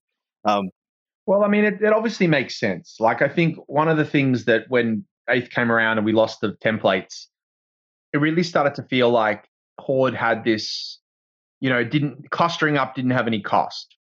Yeah. Um, whereas now, obviously, that's being represented by blast weapons just being able to do more damage to bigger units. I like the change from a, I guess, a thematic and like you know just the way it, it works. But I think it's going to be difficult to implement in terms of the way they cost the blast weapons because I, I mean we've we've had blast weapons, um, you know, they've been adjusted and, and things like that through the whole uh, spectrum of of the eighth points changes. But like you look at something like a Wyvern now that has 46 shots, like the fact that it just gets 24 shots automatically against mm. a unit with 11 or more, 10 or more. Is it 10 or more or 11 or more models? 11 or more, yeah. It just, it just, I don't know, it just seems so strong that it has to be take a big hike. But then yeah, when it, it, does. takes that points, then it takes that points hike. But then everyone, as you said, people just start, and even Eric said before, like even Horde armies start just playing MSU. So now you've got this Wyvern that went from being 105 points to now being 160, 180 points. That it, it's it's not actually gaining any of that benefit really. Um, so I, I feel like this change, even though once again you got those people that play blast weapons that, that are like fist pumping, I don't think they realize that it's probably actually going to be bad for them. This change. So I think it's going to be well, like Eighth Edition was. Everything ebbed and flowed. Um, and maybe for the first year, the blast weapons are off their guts, and the second year they're crap, and the third year they come good. Or maybe it's vice versa or reversed. Um, mm. I can tell mm. you right now that for 4 CP, I can get a Wyvern that if it's shooting against you know a, a, a max size unit is going to get 48 shots. They're all going to reroll to hit and reroll to wound. That is no joke, and there's just there's no getting there's no getting around it. That is just an infinite increase in efficiency that is uh, beyond any any expectations really. And when you factor that into things like Scorpius um, whirlwind Scorpiuses that are already very expensive, but when they shoot twice it and they get max shots, are absolutely horrifically devastating. Um, there, I don't think there's any other any other way of getting around it. These things are going to go up in points, possibly by fifty percent, maybe more. Um, and I think they, I almost think they need to. Otherwise, the game is just going to be totally dominated by them. And no offense to the game, it was already dominated by line of sight shooting. Like, I mean, the yeah. last three months of the game was line of sight shooting ad nauseum. So, um, I, yeah, I've got this. I've got this concern about about how they're going to go with this. If they they could kill this in the ass, absolutely, by saying, "Hey, here's this one piece of line of sight shooting you can have. It's really good, but it's a 30 year army and it's one tank. You're not going to do it. You just it's not going to be a thing." But at the same time, like if that is a thing, if blast weapons are are priced out of the game, like uh, the horde is just alive. I mean, um, and, sorry, sorry one more one more point. I, I, will say I'm a little bit disappointed as as my Baneblade lover that, that I am that they get no no very little bonus out of this because all they most all the ones that I ran already had three d six shots. So they already had three shots. No matter what I rolled, they had three shots. So that is a little bit of a downer for me personally. Sorry, just go. I was just going to say that obviously some weapons, like I'm not sure, sure exactly how it works, but like with like the battle cannon on a knight, for example, or the um the laser the is it oh, I'm trying to think of the name on the Castellan the the plasma gun. Um the plasma decimator? yeah the decimator like is that classified as a blast weapon? Like so yes they are. Yep. yeah and if it is like but how often would you ever shoot that weapon at a unit of 10 or more? Like that weapon's a really an anti-vehicle style weapon or an elite unit like you shoot it at breaches or something. So it feels like that unit's going to take a points potentially points hike when it's not really necessarily gaining much out of that rule. So That's very true. I think GW are going to have to be really smart with the way they adjust points for these blast weapons. Because yeah, I was honestly saying like rapid fire battle cannons are legit horde killers now. If you get 12 shots from rapid fire battle cannon um, against the horde, like you're not shooting, you're not shooting that at uh, like you're not shooting that at a tank anymore. Like you, you're, you're gonna smash down twelve dudes. Um, on top of that, like the plasma decimator, yeah. Like so that's that's the, Cawl's Wrath. Let's just go straight to the, the meat and potatoes. Cawl's Wrath. Um, 2d6 strength 9 minus 4 flat 3 damage when you overcharge it like you're never going to get the the max would you shoot that like would you get 12 straight flat 12 straight shots if you're playing against a horde army you're not going to have anything else to shoot at so you might as well um, mm. But uh, like things like getting flat three shots, a minimum of three shots from that weapon against, say, Centurions, when you've got six Centurions in a unit, which no one's going to take now. You just take one out. But theoretically, like six aggressors, six Centurions, there's a lot of value there still. But uh, I get what you're saying. Like, if these guys get a significant pr- price hike associated with what is believed to be their new efficiency, it could be a sad day for them. All right, moving on to assault phase, and we're going to be we're going to be switching over to Matt here because Matt's uh, I guess our assault expert. If you haven't noticed by now, Eric has had to leave. Unfortunately, Eric the man Lathouris, he had to pike uh, probably about almost half an hour to an hour ago now. Um, he had some uh, work he had to see to. Uh, so the first one is they've. Uh, this is just an, this is just another clarification that I pulled out. Uh, mortal wounds, if mortal wounds are caused by an attack in addition, so let's say the Emperor's Sword by Guilliman on a six, it causes D3 mortals in addition, you take the regular wounds first. That's not it's not the choice by the, the allocator anymore, because it used to be, it'd be like, oh yeah, I'd like to take you like you to take these three mortal wounds first and finish off this guy, and then all this damage goes through. You have to take the the non-mortal wound saves first, allocate that damage, and then take the mortals last. Um, this might be a change for you, Matt. Does this, does this change anything that happens in your interactions? Nah, it's Fair it, enough. it's totally look. It it doesn't matter, right? Like realistically, it's Yeah. just clarification. Um, Yep. It, it, it really, it, if any, uh, if anything has changed by this, it's so minute that it doesn't change anything. my thoughts as well. But I thought it was just an interesting thing to chuck out there because it's not something I've seen mentioned yet. Um, next up, the Overwatch change, guys. So Overwatch is now a stratagem. You pay your CP, and one unit gets to Overwatch. So therefore, it's a strat. You can only use it once per phase, unless you have it specifically stated either under your faction special rules or under on your data sheet. I believe is the only other ways you can get Overwatch. Now, this is. So this is the other big buff to assault armies. Obviously, undeniably, this is a big buff to assault armies, except for Tau. But uh, what do you guys think? So I, I'm I personally like this rule, but I'm not. You know, it doesn't change much for me. It doesn't change much of what the, of the way I usually go about it. So, what do you guys think? Uh, I don't like it. I think Overwatch is really uh, an important part of the game. You are a, you're an aggressive horde player who would have copped more Overwatch than in like one event than I probably would have in an entire like couple of months. But you say this is a bad change. Go for it. I- I don't think it's good for the game. Uh, look, it's it's it's personally great if you want to run 120 bloodletters and go charge things and you know yell blood for the blood god. Look, you know if you're that guy, then you're going to love this one. Um, yeah, this is the best. I just I, I I think it was such a positive change when it came into the game because obviously this wasn't always in the game. Um, I don't know why they're taking it out. I would have preferred to have seen the change be that no one gets five plus Overwatch because that was stupid. Um, that that that's sort of the change that I would have preferred to have seen. Uh, but at the same time, look again, I I, I kind of get it. It speeds up the game a little bit for some armies. It like takes away the feel bads when your random melter gun, you know, kills a knight with a couple of wounds left because you're old hot.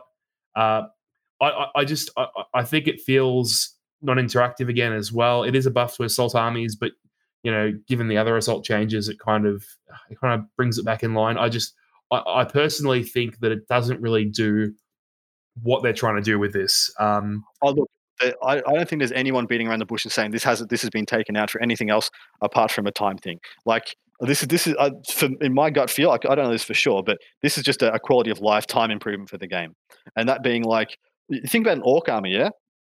I know, I know for a fact. I've got Ork Ork player friends who say they could finish a game in they could finish a game in the allocated time if they didn't have to fire Overwatch. And people weaponize that. Like I know for a fact. Like I could tell you right now, Sean Nayden at LVO when he played can't remember who the gentleman was, but the Ork player who made the top eight, he made sure he got in combat with the Ork player, had him flying Overwatch, piling in and consolidating from turn one. And that was a big reason why that gentleman timed out and lost the game. I'm not saying that he wasn't going to lose anyway or whatnot, and I'm not saying that was a bad thing to do, but that was just a tactic Sean employed. I'm I'm in favor of any of these little quality of life improvements that mean that when I go to a table and play, I'm more likely to finish the game to a natural conclusion, to a satisfying. Um, oh, I'm, I'm going to take a different approach to, to Matt because Matt's got like every reason to want Overwatch to be gone, but he's saying it's good. Whereas I have Yeah. every reason to want it to stay playing primarily Deathwatch at the moment. But I actually am happy it's going. Um, for the reasons you've stated. Like I think Deathwatch, for example, their Overwatch is absolutely brutal when you have, you know, 36 or 37 shots coming out of a, a full vet unit. Um, and you've got like re-rolls from the Watchmaster, and you've got special ammo, and you've got doctrines now. Like it's really crazy. But it, it's one of those things where people just would never charge into the Overwatch anyway. So I mean, Yeah. now too. So it's it is a nerf for Deathwatch because now people can just drop and charge. Uh, whereas before, Well, so, so you're saying the other other side of the coin. Um, you're saying that because your army has such a good Overwatch, it was a deterrent to an interaction. Whereas Matt was saying um, it removing it is denying an interaction. So th- this is actually really good. It- That's it is. bizarre. I I, mean, am not surprised. I, I, sorry, I'm quite surprised you feel that way. Actually, Yeah, doesn't I'm, I'm surprised, surprised you felt that way, the way you said, Matt. doesn't that's great. Dice just solve that though? Well, I guess so, but I, and I'm not saying there's a problem. I'm not saying it should. I think though what's interesting with it is that because it's still a strat, um, people will still use it when it's really good. Like the time, like if you do charge 20 bloodletters into my vet unit, but of course I'm an Overwatch if I'm if I can see with them. But that just means I get to Overwatch with one unit. Maybe another unit gets to intercept for two CP. One unit gets to Overwatch. So I get like two units firing and killing a bunch of stuff. But like I think it removes some of the ridiculously toxic mechanics that occur. Like what happens if we play on a table at a tournament where there's not a great amount of terrain and you just feel like you just can't win at all because of Overwatch? Like I think I don't know. Like I, I think the time saving thing alone makes it worth it because I feel like you know as much as we people like with ch- people that want to put chess clocks on the table are quite comfortable with the way time works now. I think there's a lot of people that just don't like playing with chess clocks and removing a lot of these time, these long interactions that really achieve very little sometimes.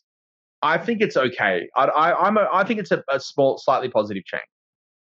Well, so I'm going to get on my soapbox a little bit here. I, I, I, I've got no problem with chess clocks. I think they're a necessary fact of life for uh, competitive 8th edition players. I want to see a 9th edition where they're not necessary. And this is this is a move towards that, which is a, a, reason why I like it. I want to be able to take, like, let's say, an army of knights, and I'm playing against Orks, and be like, "Hey, mate, I'm only going to use about 45 to an hour here. You can have two hours for your game, and it doesn't matter. Like it doesn't, uh, it doesn't, it doesn't. There's, no feel bads there. He's got an army that needs that much time. I've got an army that needs this much time. There's no cutthroat. There's no nothing. That's just how it's going to be. And I'm hoping that's what we're moving towards here because I'd like to see a world where chess clocks just aren't a talking point. Like we just say, hey, that was a bit in the past, and maybe we reserve those for top tables at LVOs and Novas and WTCs, and for bog standard GTs down with your mates, you don't need a chess clock. You, yeah, never mind. I think when you take them out of the meta, though, when you do have to play with them again, it's a bit more of a shock to the system. People forget, people don't get the time back at the right time. And I think, in terms of muscle memory, uh, it's important to play with them if they are going to be part of, you know, the game as a whole. At the, sa- nothing's telling you that your opponent times out and you have to say, "Well, sorry, mate, you're done." Like I've, Yeah. I've, had, I've had plenty of games where my opponent's timed out on, you know, the end of turn five, and I've just said, "Well, you got four units left. I've got five units left. Have your last turn. I'm not going to take your last turn away from you." Yeah. you know, there's plenty of time left. No one's saying that you have to do that, but I don't think chess clocks are an, an inherently bad, you know, thing for the game. All right. So moving on. So Overwatch, we just talked about how Overwatch is essentially a will be you know pan out to be a buff to assault armies. Here's one that is clearly a nerf, and that is that you must get within engagement range, that being one inch of all units you declare as a charge. So you can still declare um, anything within 12 inches, but you must get within that engagement range of that 12 inches. So this is. I think this is a monumental change, to be honest, because I don't know how many times I could tell you that I would deep strike something and just declare everything within 12 inches. But now, if I do that, back then, if I did that, I would take Overwatch from every unit. But now I could do that, and I wouldn't take Overwatch from possibly any of those units, but I would need to be able to base every single one of those or come within an inch. So, Jez, what are your thoughts? Oh, I think it's obviously huge. Um, it's a big buff to flying units that get to assault over. I believe they retain that rule to assault They do, over. Mhm. Um, And that's huge because it means like if you have those 15 death company, now they don't get Overwatch. Like you, I mean, and you know, even if they your opponent busts a strat, they only get one unit. You can declare against those several units, and because you might you might just have thought about it and actually be able to get within engagement range of all three units you want to hit, um, which is huge because now it means you get to fight twice with those death company and absolutely kill everything.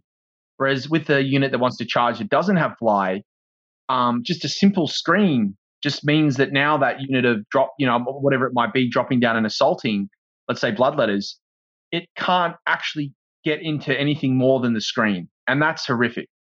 Um, so that's what I think. I think it's it's a huge. It doesn't affect flying units as much. It still affects them because they have to maintain coherency and actually engage everything. But So, it- yeah, So I can tell you as a guard player, this gives me a lot more freedom, so much more freedom. Like so, if like on a on a deep strike or on things that are like cracking stealers that are coming across the board for me, the layers and the distances I'd need to put between the screens, between like the layers of my cake, in my deployment zone would ha- would be horrendous. Like, I'd have to be like doing so much mental arithmetic to try and figure out. Oh, but if he overruns, if he doesn't overrun, if he double attacks, doesn't. But he could double attack before he overruns, and then and then and um. But now, literally, if I've got if I've got a screen and you have to deep strike nine inches away, I could be one inch behind that screen, and then if you can't get around the sides of it, you know, there's no physical way for you to get around the sides of the screen within and within 12 inches, a 12 inch move. Then that guy is safe. You can't declare him. You can't fight him. You can still, you know, if he's too close, you can go through that screen and, and wrap the guy. But um, there's ways of getting around that too. So I think I, I I think for me, this is a good change, but I'm not sure this is a great change for a lot of players out there. I think one of these is going to be Mr. Morrisoli. What do you think, mate? Uh, yeah, look, I, I don't like it either. Um, I, I think, it, look, above all, it's a massive nerf to all of the fight twice stratagems. Uh, yeah, quite often you charge something, kill it, pile in, fight again, kill something else. As far as I understand, you can still kill stuff, pile in, and tag things that you don't want to shoot you. So that's not, mm-hmm. you know, that's not the end of the world there. But I, I look, I just think, look, removing Overwatch here, uh, this was sort of always going to happen, I think, because otherwise there's no downside to just charging everything all the time. Uh, yeah, it, it, it just feels it, it, just feels bad, and it's going to feel bad when you're five inches away from one unit and four inches away from another one, and you roll a three, and you can't get you know you can't get yeah. to that five inch away, right? It's going to feel bad when sort of stuff like that happens, and I really don't like it for that reason. Um, but oh, in saying that, if you if you forget your old thinking and start thinking on new stuff, the pluses to charge are now so incredibly good now. Like so, like the, the litany, the plus, the plus two to charge litany, um, the, like knights intrinsically having plus one to charge, or Terryn having um, Landstrider and stuff like that. These things I feel like become exceptionally good. Well, knights are a bigger problem, man, because you can't charge through a unit. So how easy does yeah. it become to you know to screen out parts of your army that can't get shot at? Like I, I don't know that it is a positive change even for those units. Sure, they might make combat reliably, that you know as reliably as they do now, especially given we're on a smaller board. Uh, but look, it, it just it feels like a really bad nerf to everything in the game that has fight twice. And a lot of the times, what reason could you give me to run 30 bloodletters in addition where they get gaped so badly in shooting because of the blast changes? They get gaped so badly in uh maybe What's different terminology? They, no, let's not let's not go there. Yep, they they get exploited so badly uh, in the coherency and morale phases now. All they really have going for them is they come down, they hit really, really hard, they fight twice, they kill a bunch of stuff, right? What reason do I have to do that when I now can charge, you know, two squads of 10 guardsmen in front of a bunch of juicy targets and I can't pile in and fight something that I actually want to kill? There's no incentive to do it. And I think it's negative for that reason because uh, again, you, are not going to want to be fighting twice with a unit of 10 bloodletters. There's, there's no chance you're ever going to want to do that. You're not going to be wanting to fight twice with, you know, five tactical marines. It's, it's just a really big nerf to a stratagem that costs three CP across the board. Well, that's, yeah. I think, the thinking. You, you, I think you said it right there. What's the point in fighting twice with 10 bloodletters? There isn't because you're taking 10 bloodletters and not 30. You're going to save the fight twice stuff for when you're fighting twice into something like a Leman Russ with 10 bloodletters. And then those 10 bloodletters can legitimately kill that Leman Russ. Um, oh, yeah. Okay. Oh, yeah, sure. Yeah. Okay. but you, you, I think it's it's not just an even example though, man. It's like um the it, it, like think think of BA Smash captains, right? And just it, literally all Marine characters that are paying three CP to fight twice. These characters are going to be you know 150 plus points now. But if they can't get to things, it's just it, feels My like heart. a very it feels like a very very big buff to gunline armies to me, and you don't My need heart. much skill to uh to to execute this properly. Where's my violin music? I need to get some violin music on repeat for the BA Smash captain. May he rest in peace. I do think Matt makes a good point though, because what made combat armies like good is that when they got that, like it might take them a couple of turns to set up a big play. It might take them a couple of turns to pin on screens and kill screens, remove screens, and then they have that big turn three drop, or it could even be some sort of redeploy happening afterwards, um, or just getting in and just charging a bunch of stuff. Whereas the fact you can't do that now because screening is so much more effective. And if you don't roll, like if you want to declare something 11 away, you have to roll that 11, whatever it is, a 10 or 11. Like it just means that it, it, that those big, huge combat turns are not going to happen as often from those big units. So, um, I don't know. Like I, I think it, it is going to hurt combat armies a lot. It's going to mean that MSU armies are going to be have have to be a lot more important, so that each different unit can just declare a different target, and you don't need to get those big 11, 12 inch charges. Yeah. Can anyone? Well, so I, I, yeah, sorry, can anyone tell me when you'd want to fight twice now, though? Like I, I can't think of any time where I legitimately want to fight twice, unless my opponent has done something poor and put models in positions they shouldn't be in, right? But against a competent opponent, I can't think of a time I'd ever want to fight twice. Surely, if you get like Kharn the Betrayer into uh, something he can't kill in one in two rounds, like if he's into a, a unit of Centurions, I, I, shouldn't use can't. He can kill pretty much everything, but you know what I mean. Something of like a, a smash, like a, a, a Night Lord smash captain. You put him into a knight, he's probably not going to kill a knight in one turn, especially if it's a chaos knight. He doesn't get exploding everything. He needs to fight twice to kill that. That's where I think it, that, that resides now. It doesn't reside in being able to reach out and grab other units and kill things further away. It's in actually charging something you need to fight twice to kill. Well, that Night Lord Smash Captain's going to die, man. The not Lord Smash Captain's going to die to the, the guy stomping him or or to Overwatch, or, or that's when you use your Overwatch strategy, right? I'm just saying uh, that it was already situational for big things fighting big things. What it was really good for was big units fighting lots of things. That's what Fight Twice was really good for. Yeah, and now you, you, don't get that opportunity, I think. And I think that, that unless it, that, that stratagem comes down in CP to compensate for that, which I think will be exploitable in other ways, uh, I don't think of, I can't think of a time I'd want to do it. There you go. Well, well Death all right. Company that are unique. I mean, yeah, n- never yeah. mind. I was going to say Death Company with with like the, the chaplain for the plus two charge yeah. and plus six inch or six inch consolidates and piling, like they could actually hit something um, and just get it like they could get just chainsword guys tagging one unit and then the cameras can kill something and actually get in to hit the second thing and kill the second thing as well, third thing, whatever. Yeah. I think having fly obviously is a really big part of that. And that look, that that might be the niche place where this is, you know, still okay. Uh, for units like Death Company that hit really, really hard, uh, have a lot of stacking buffs and have fly. But look, that that is pretty niche, right? Like we're talking it about, is. you know, yeah. a, a, whole lot of powerful keywords that aren't on a lot of different units. Mm-hmm. Fair enough. Well, we'll have to move on at this point because that was a, a long time on that, but that was good discussion. Like it's good back and forth. Um, the next big change is opponent chooses the first non-fighting, so non-charger to fight in the fight phase. So, e.g., like if you have uh, three units in combat, two of which have charged, your opponent gets to choose the first one after the charges have fought. Now, I I personally like this change because I think it gave way too much agency to the to the, the player in control when you you'd have essentially like two every selection was yours. There were very very few games where it was ever there was ever I felt the opponent's opportunity to interject when it was my charge phase, unless they paid two CP. That was the only only way you could get in um, in the assault phase before I hit you first. Um, does anybody you guys agree with that? Look, I, I think it's much of a muchness. It's one unit, right? Um, yeah, I, I, I, I, really don't think it changes very much. I think, uh, look, it saves your opponent on some interrupt CP occasionally. Um, but look, re- realistically, I, I, I, don't see it as a huge change. I think it's you know very much one of those things that sort of goes both ways for both players and won't really change the game very much. No, that's fair. Jez, anything to add? Yeah, I agree with Matt. I think it, there's some niche situations where you'll feel like, oh my god, this really hurts, but uh, mm. I hmm. think it's it's fair. Yeah. No, I think it's fair. Um, last one of the assault phase. Eligible units to fight must be within half an inch of a, a model within engagement range rather than the one inch it was before. So this, boiling this down, it means that if you're on a 25 mil base, you can't fight in three ranks. So that's boiling this down to its absolute um, biggest applicable options. So uh, where do you guys see this coming in? Well, it's another nerf to big units. Um, it's another nerf to big combat sprawling over a big distance that you try to just get within, you know, you, you have a unit that can easily get within an inch of something to fight it.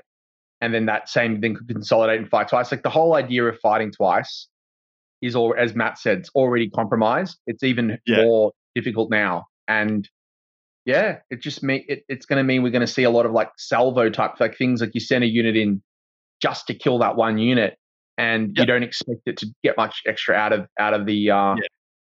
phase. Yeah, that was what I was already seeing it from Matt was what was saying Matt was saying before. Like 10 minute 10 man blood units, like mass 10 man blood units dropping down, everyone's got a, a banner of blood or whatever. And um, you know, that that waves and waves and waves of aggression is possibly where things are going to go in the future. But we'll have to see where it pans out. Um, the upshot of this, like this, this is where I see. I'm going the other way than you guys. This is why I think you need to fight twice because you can have less attacks. Therefore, more reason to fight twice because you're less likely to punch through whatever you're fighting. Like you got uh, the, the biggest application of this, I guess, is, is what people are saying is Ork boys used to be able to fight in three ranks. Now they can only fight in two ranks or two layers. What, honestly, man, what I think it does is it just makes combat less viable, and it's not you're going to need fight twice to do things. You're going to say this investment is not worth it for me, so I'm not going to play this army or I'm not going to play this list. Honestly, that that's why you're talking about venoms. Oh well, well, that's part of it, right? But look, that that chaos list was already dead uh, before. Yeah. Well, yeah, before we even got here. So we're not talking about that. But what I'm saying is that the combination of these things culminates in it's not like you're, you're here obviously on the other side of this where this is all good, you know, good for a gunline guard army, right? But I'm sitting here and I'm not thinking, well, this is a nerf to me, this is a nerf to me, this is reasons I can't play this army. It's not yeah, a so yeah. It, it, it's not. It, it's such a nerf that it changes the mechanics of the game, not just a certain army. And yeah, yeah, this is already why you can't fight twice, and this is why you can't spread your units out. And even if you wanted to spread your units out to try and get as many as possible in combat, if you lose a few, you know we have the morale issues that we'll talk about shortly as well. And it just you know it uh it, it's just stacking nerfs on the horde combat army uh, that make it look very unappealing right now. No, totally fair enough. I, I don't think there's many people out there who will wholesale disagree with you. Um, next, so that was that, that was the perfect segue because we're going into the morale phase now.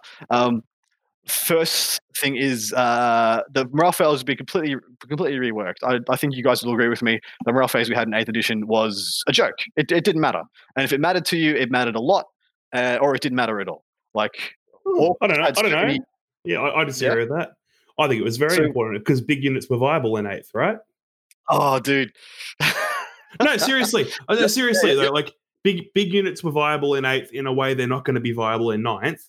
So mm-hmm. losing ten guys from a big unit, and often big units have lower leadership. Uh, losing yep. ten guys put you in that position where it's do I lose five or six guys or do I spend the CP? And that's relevant and it's a it's a one time you know it's a, it's a one time occurring loss of guys i suppose if you look mm-hmm. at it this way. Uh, it's very very different and i don't think that was necessarily a bad way for morale to function. Well so i think it's better now for bigger units because you're less likely to use the whole rest of the damn unit which is what was before. So when i was running 30 conscripts um, and I lost, and I didn't have a commissar, which was admittedly overpowered back then. Um, I lost 15 conscripts. Those 15 other 15 conscripts are absolutely gone. My opponent doesn't need to shoot at them, look at them, think about them again. Now I lose one of those, and then possibly, if I've lost over half the unit, I'll use another third. So maybe I'm down to nine guys left, and I would have had zero. So I think this is a buff to bigger units. Now, admittedly, horde armies, like most of the bigger horde armies, Nids and Orks, um, had inbuilt ways that they didn't care about morale. Morale wasn't even a thing. I mean, Orks had so many layers of morale mitigation; it was actually a joke for them. Like, unless you were a grot, and who, they didn't care about the grots anyway. And same with Nids. Nids were just completely immune. You coming from a perspective of a chaos player, morale was very relevant for you because unless you rolled a one, it was really punishing, and you didn't have very high uh, leadership, did you? Oh, it's not not much better than guard and everything else. It, it's not necessarily the morale change that's the problem. It's the morale in like you know, combined with the in, coherency in check. Context. Yeah, in uh, context. Yeah, so it's when you when you bring the again the coherency checks the next thing on this this checklist when you bring that yeah, back in with the morale uh, that's when you have problems especially on units that are trying to create a footprint it's very similar to the conscripts here as well but you'll my, my gut feeling is you're very often going to find yourself with one too many guys dying and then losing your unit down to five I, I, and then, then you'll enact the what is the um, attrition roll. So right now, what happens is if you fail your leadership check, which is taken in exactly the same manner as eighth edition, you roll you plus the amount of casualties you've had onto your leadership. Roll the dice. If you rolled over over that, so you, you plus your amount of casualties to your dice roll. If you rolled over your leadership, you lose that many more models. Now, if you fail that roll, you lose one model and then roll a d6 for each model left in the unit, adding plus one if you've lost if that unit is under half strength. So if it's got ten guys in the unit and you're at five guys, a guy you get plus one to this roll. On a one, another model's removed. So on a one or a two, if you're under half strength, another model's removed. So and then this this the the next one so this is the one that i'm going to be negative about so hoping one of you guys is positive about it because i feel like i'm fighting the negativity at the moment but the coherency check so after yeah. morale morale is completed, you go through a coherency check with your opponent, and you check every. Essentially, you check for any any any units that are out of coherency, and then you remove models in the I guess the, at the discretion of the player until you are back in coherency. Now, I this is the this is the only one that I've seen that I have a I guess a, a reaction I'm not happy with because I feel like this is a gotcha in the making, and I feel like at some point I'm going to have a negative interaction with this rule. I'm not saying I am, and when when I do, it's going to be my fault. Like undoubtedly, it's going to be my fault because I've made a mistake. Now, what do you guys think? I'm hoping one of you guys has got a positive perspective here. This is the part that I'm more negative about personally. Sorry, I, I probably should have waited till we got here uh, rather than being something because that that morale, the, the, new actual morale test is you're right. It's it's less harsh than the current one. Combined with the attrition check, I think it's you know, oh, it's it's it's probably about what it should be. But this coherency check is just such a nerf for big units. It's it takes away any ability to really use the uh, I, I guess the footprint size of a big unit, uh, and I, I really dislike that. It feels tactically really bad. I think it feels tactically awkward because um, those yeah those big units are now are almost more restrained, and you have to well so where they were trying to I guess speed up the games in other facets. I think this one's going to be adding time to the game. Um, it well, could be adding time to the game depending on the units your opponent has taken. Jeremy, you got any thoughts? I mean, I don't. I think the. I don't know if I like coherency checks. Uh, I didn't mind just the idea that you had to reestablish coherency next turn. But the what it does do though is you get those situations where people used to trail back to auras, and yep. then they would kind of or fearless auras or reroll auras, and when you they lost casualties, they would take models from the kind of the center of the unit, so that they would still mm-hmm. have their models out in combat at the front, and then they'd have their model right at the back extending the aura. That now doesn't work because I mean it does work in for the extent of the assault phase, but then at the end you're going to lose that model. Um, so if that model was, I mean, it, I guess if it's the one making them fearless, it doesn't matter because then mm. you hmm. just at the end of the coherency check, then you just take it away. So it, I get, I don't know, I, I, I guess it's okay. I don't think the rule's as bad as it sounds. I think it sounds a lot more devastating than it is. I think they've tried to solve a problem here really badly. So the problem was obviously right. You take your big unit of 30 Ork boys, you charge into a guard gun line. You've got one guy here in combat with 10 guys. You've got one guy here in combat with a Russ, one guy here is in combat with a Wyvern. Uh, everyone else is sort of in the middle. And as you start losing guys, you leave the ones who are tagging all of these units in. So you have a unit of 10 guys left, but there are 10 guys that are, you know, six or seven inches apart from each other because they're so spread out. And then one of them trailing back to an aura. Uh, yep. That's the problem they're trying to solve, right? But what they're doing by making you have everyone within uh, coherency of two means you get to this point where you just go pop. Uh, eventually, you lose yeah. one too many models, and then you just go pop. And I think if they just made it that everyone stays in the coherency of one, you keep you, you only remove models that are in coherency would have been the the eloquent way of doing it. So that you every time you take a model out, you maintain coherency with the models you have left. That would have been more than an eloquent way to fix this problem, and it would force you to start pulling models out of engagement range of certain units at a certain point, rather than leaving yeah. one guy in combat with ten different things. That that's my thoughts on it. So I'm of the opinion that they halfway fixed this uh, issue already with the the, ch- the, change to the charge mechanics. That being, um, you have to base everything that you declare as a charge. So if you can only do like, this is this is specifically for the assault phase, I guess, and maintain coherency. If you can only if you can only uh, realistically, you only consider that you can charge the, the easy target. You don't go for the, the hard one. You've got no issues maintaining coherency. This this thing doesn't come into effect. So you're already encouraged to maintain this. Now, what you were saying before, Jez, about the characters, the characters now feel like they're chained to units anyway. So I feel like the characters are going to be sticking closer to units than they've ever done before. And you're probably going to be bubbling up two or three units around each character anyway. So that's also adding in credence to maintain this coherency. So I'm feeling like it could this could not be a big issue at all, or it could piss some people off. And I'm not quite sure which way I think it's going to go just yet. Uh, I don't think it's that big an issue. I, I think that it um, it's also mainly for the feels bads on the new players that they're like, wait a second, how are you getting fearless? And you're like, oh, see, there's that guy in there in the same unit, and it it just removes that feels bad. I mean, they still get fearless. Um, that's the thing. It doesn't even change that mechanic that much because the the morale check happens before the coherency. I think it would have been better if they made the coherency check happen before morale, because then there would be an obvious, a more, in addition to what Matt's saying, another reason to do it that feels bad. Fair enough. Well, moving on to closing thoughts. So we've we've systematically gone through pretty much all the changes, little, changes, big changes, good changes, bad changes, and um, I can I can safely say we've ended it on a, a, a pretty down note. So we're going to lift this puppy up. We're going to lift up this sentiment. Um, what are you guys excited about going into ninth, Jeremy? Well, I mean, I think a lot of the things we've said, like while there's been a bit of negativity, I, I think the overall what they've done is they've cleaned a lot of stuff up. So the edition seems yeah. so far very clean a lot of unnecessary extra wording, and the rule book seems to have been condensed. I think I'm most excited about, uh, like, I think that obviously the way the armies play are going to change. I'm excited about seeing more kind of mono armies, less just soupy things. I know there already were a lot of mono lists going around, but I think with the points changes, I'm keen to see new points. I'm keen to see a fresh meta game. Um, and I'm keen to try some Eldar actually. I think uh, that Eldar will be quite strong. And just with the, a bunch of changes we've already spoken about, how obviously fly, you can tag things that fly uh, and they can't fall back and shoot. But now you've got those heavy weapons that can move and fire at full capacity on vehicles. So that'll be really good to see. Same on scout bikes. And Eldar also have a good little repertoire of out of line of sight of uh, out of line of sight shooting that also can ignore cover with their mm. uh, expert craft uh, with with one of the not the expert craft the other one that ignores cover. You can yeah. combat that with expert crafters. I actually think Eldar will be quite good.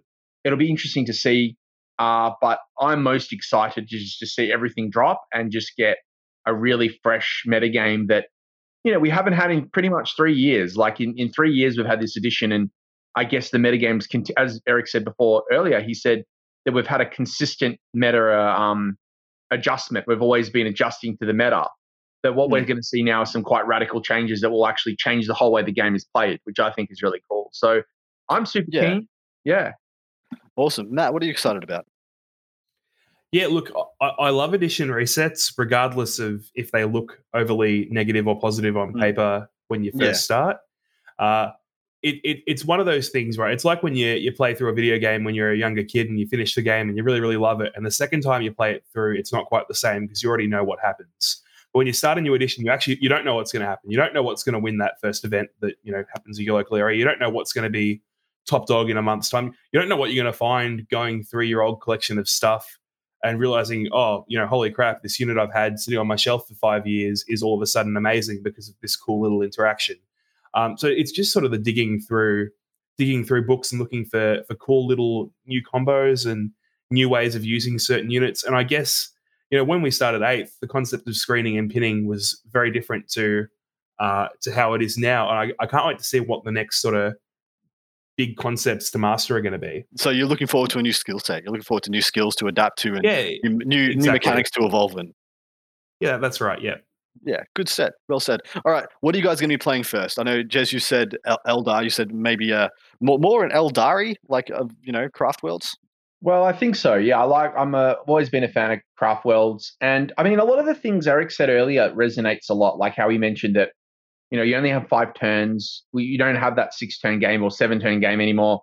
So now you it feels like because the the game's shorter and some things are going to go up in cost in terms of their uh, the price of shooting units. And we're seeing a lot of the baseline um, style units like Termagants five points. It's going to be interesting to see whether on like how the missions are, and obviously it's very mission dependent. But I am very keen to have a look at exploring, I guess, Eldar's ability to um, utilize, I guess, like quite a high volume of fire on a lot of their weapons. It previously were kind of bad because they had the heavy status. They they hitting on three, yeah. so hitting on fours. Now hitting going back to threes, having a good amount of out of line of sight shooting, being quite mobile. I reckon that all and being able to ignore cover, I think combines in what might be quite a strong army out off the gates. But obviously, it depends on what their points adjustments are. Yeah. Any other factions you're excited about, or just sticking with the craft worlds? Uh, sorry, what was that question? Are there any other factions you're excited about, or just the craft worlds? I'm keen to see what happens with Deathwatch. Um, yep. And of course, also keen to see what happens with some of the lesser factions um, that aren't don't get as much love at the moment. Things like Custards and um, you know other other kind of Necrons. I'm super keen to see what they do with Necrons. But you know, Fantastic. yeah, yeah, yeah. All right, and Matt, what are you? So you said you're going to be playing, I guess, a Drukhari mix at the moment. So what are you excited about there? I, I think I'm just really keen that MSU's kind of back. Yeah, well, it's been it's dude, it's been a while between drinks to the. Yeah, awaits to be seen how competitive it is in the, I guess, the competition rule set that we're going to end up playing. We'll sort of, I guess, we'll see how that that all plays out.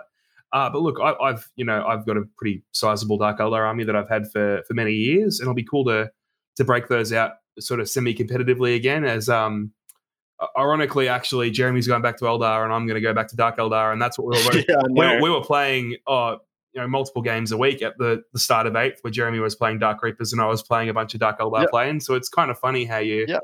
you sort of gravitate back towards that sort of stuff at the start of a new edition. And man, I'm going to play in Mech Guard, so I'm going literally straight back to where I started at eighth edition.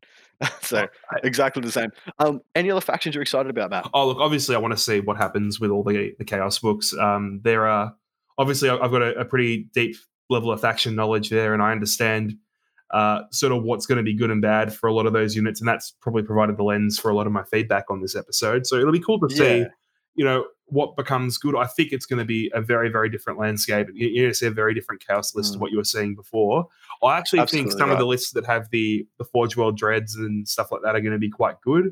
Being able to shoot into combat and not get tagged up, which was quite a big problem for them before. Uh, Plague Burst crawlers being able to shoot into combat is going to be great. I'm sure oh, that's yeah, going to be amazing. Um, so look, chaos definitely not you know not not dead in the water, but we'll see what uh what happens when uh, when people start putting lists together with some some points costs for them. Well, fantastic, gentlemen. Um, a chance for you guys to plug anything you'd like to plug. Um, yeah, check out the Rubric podcast. You can find that on Facebook um, at the Rubric podcast. And yeah, it's me and Leo Toro from Team Australia. We'll probably have some new episodes up shortly. But for those that haven't heard that podcast before, three lovingly crafted podcasts currently up for your viewing and listening listening pleasure.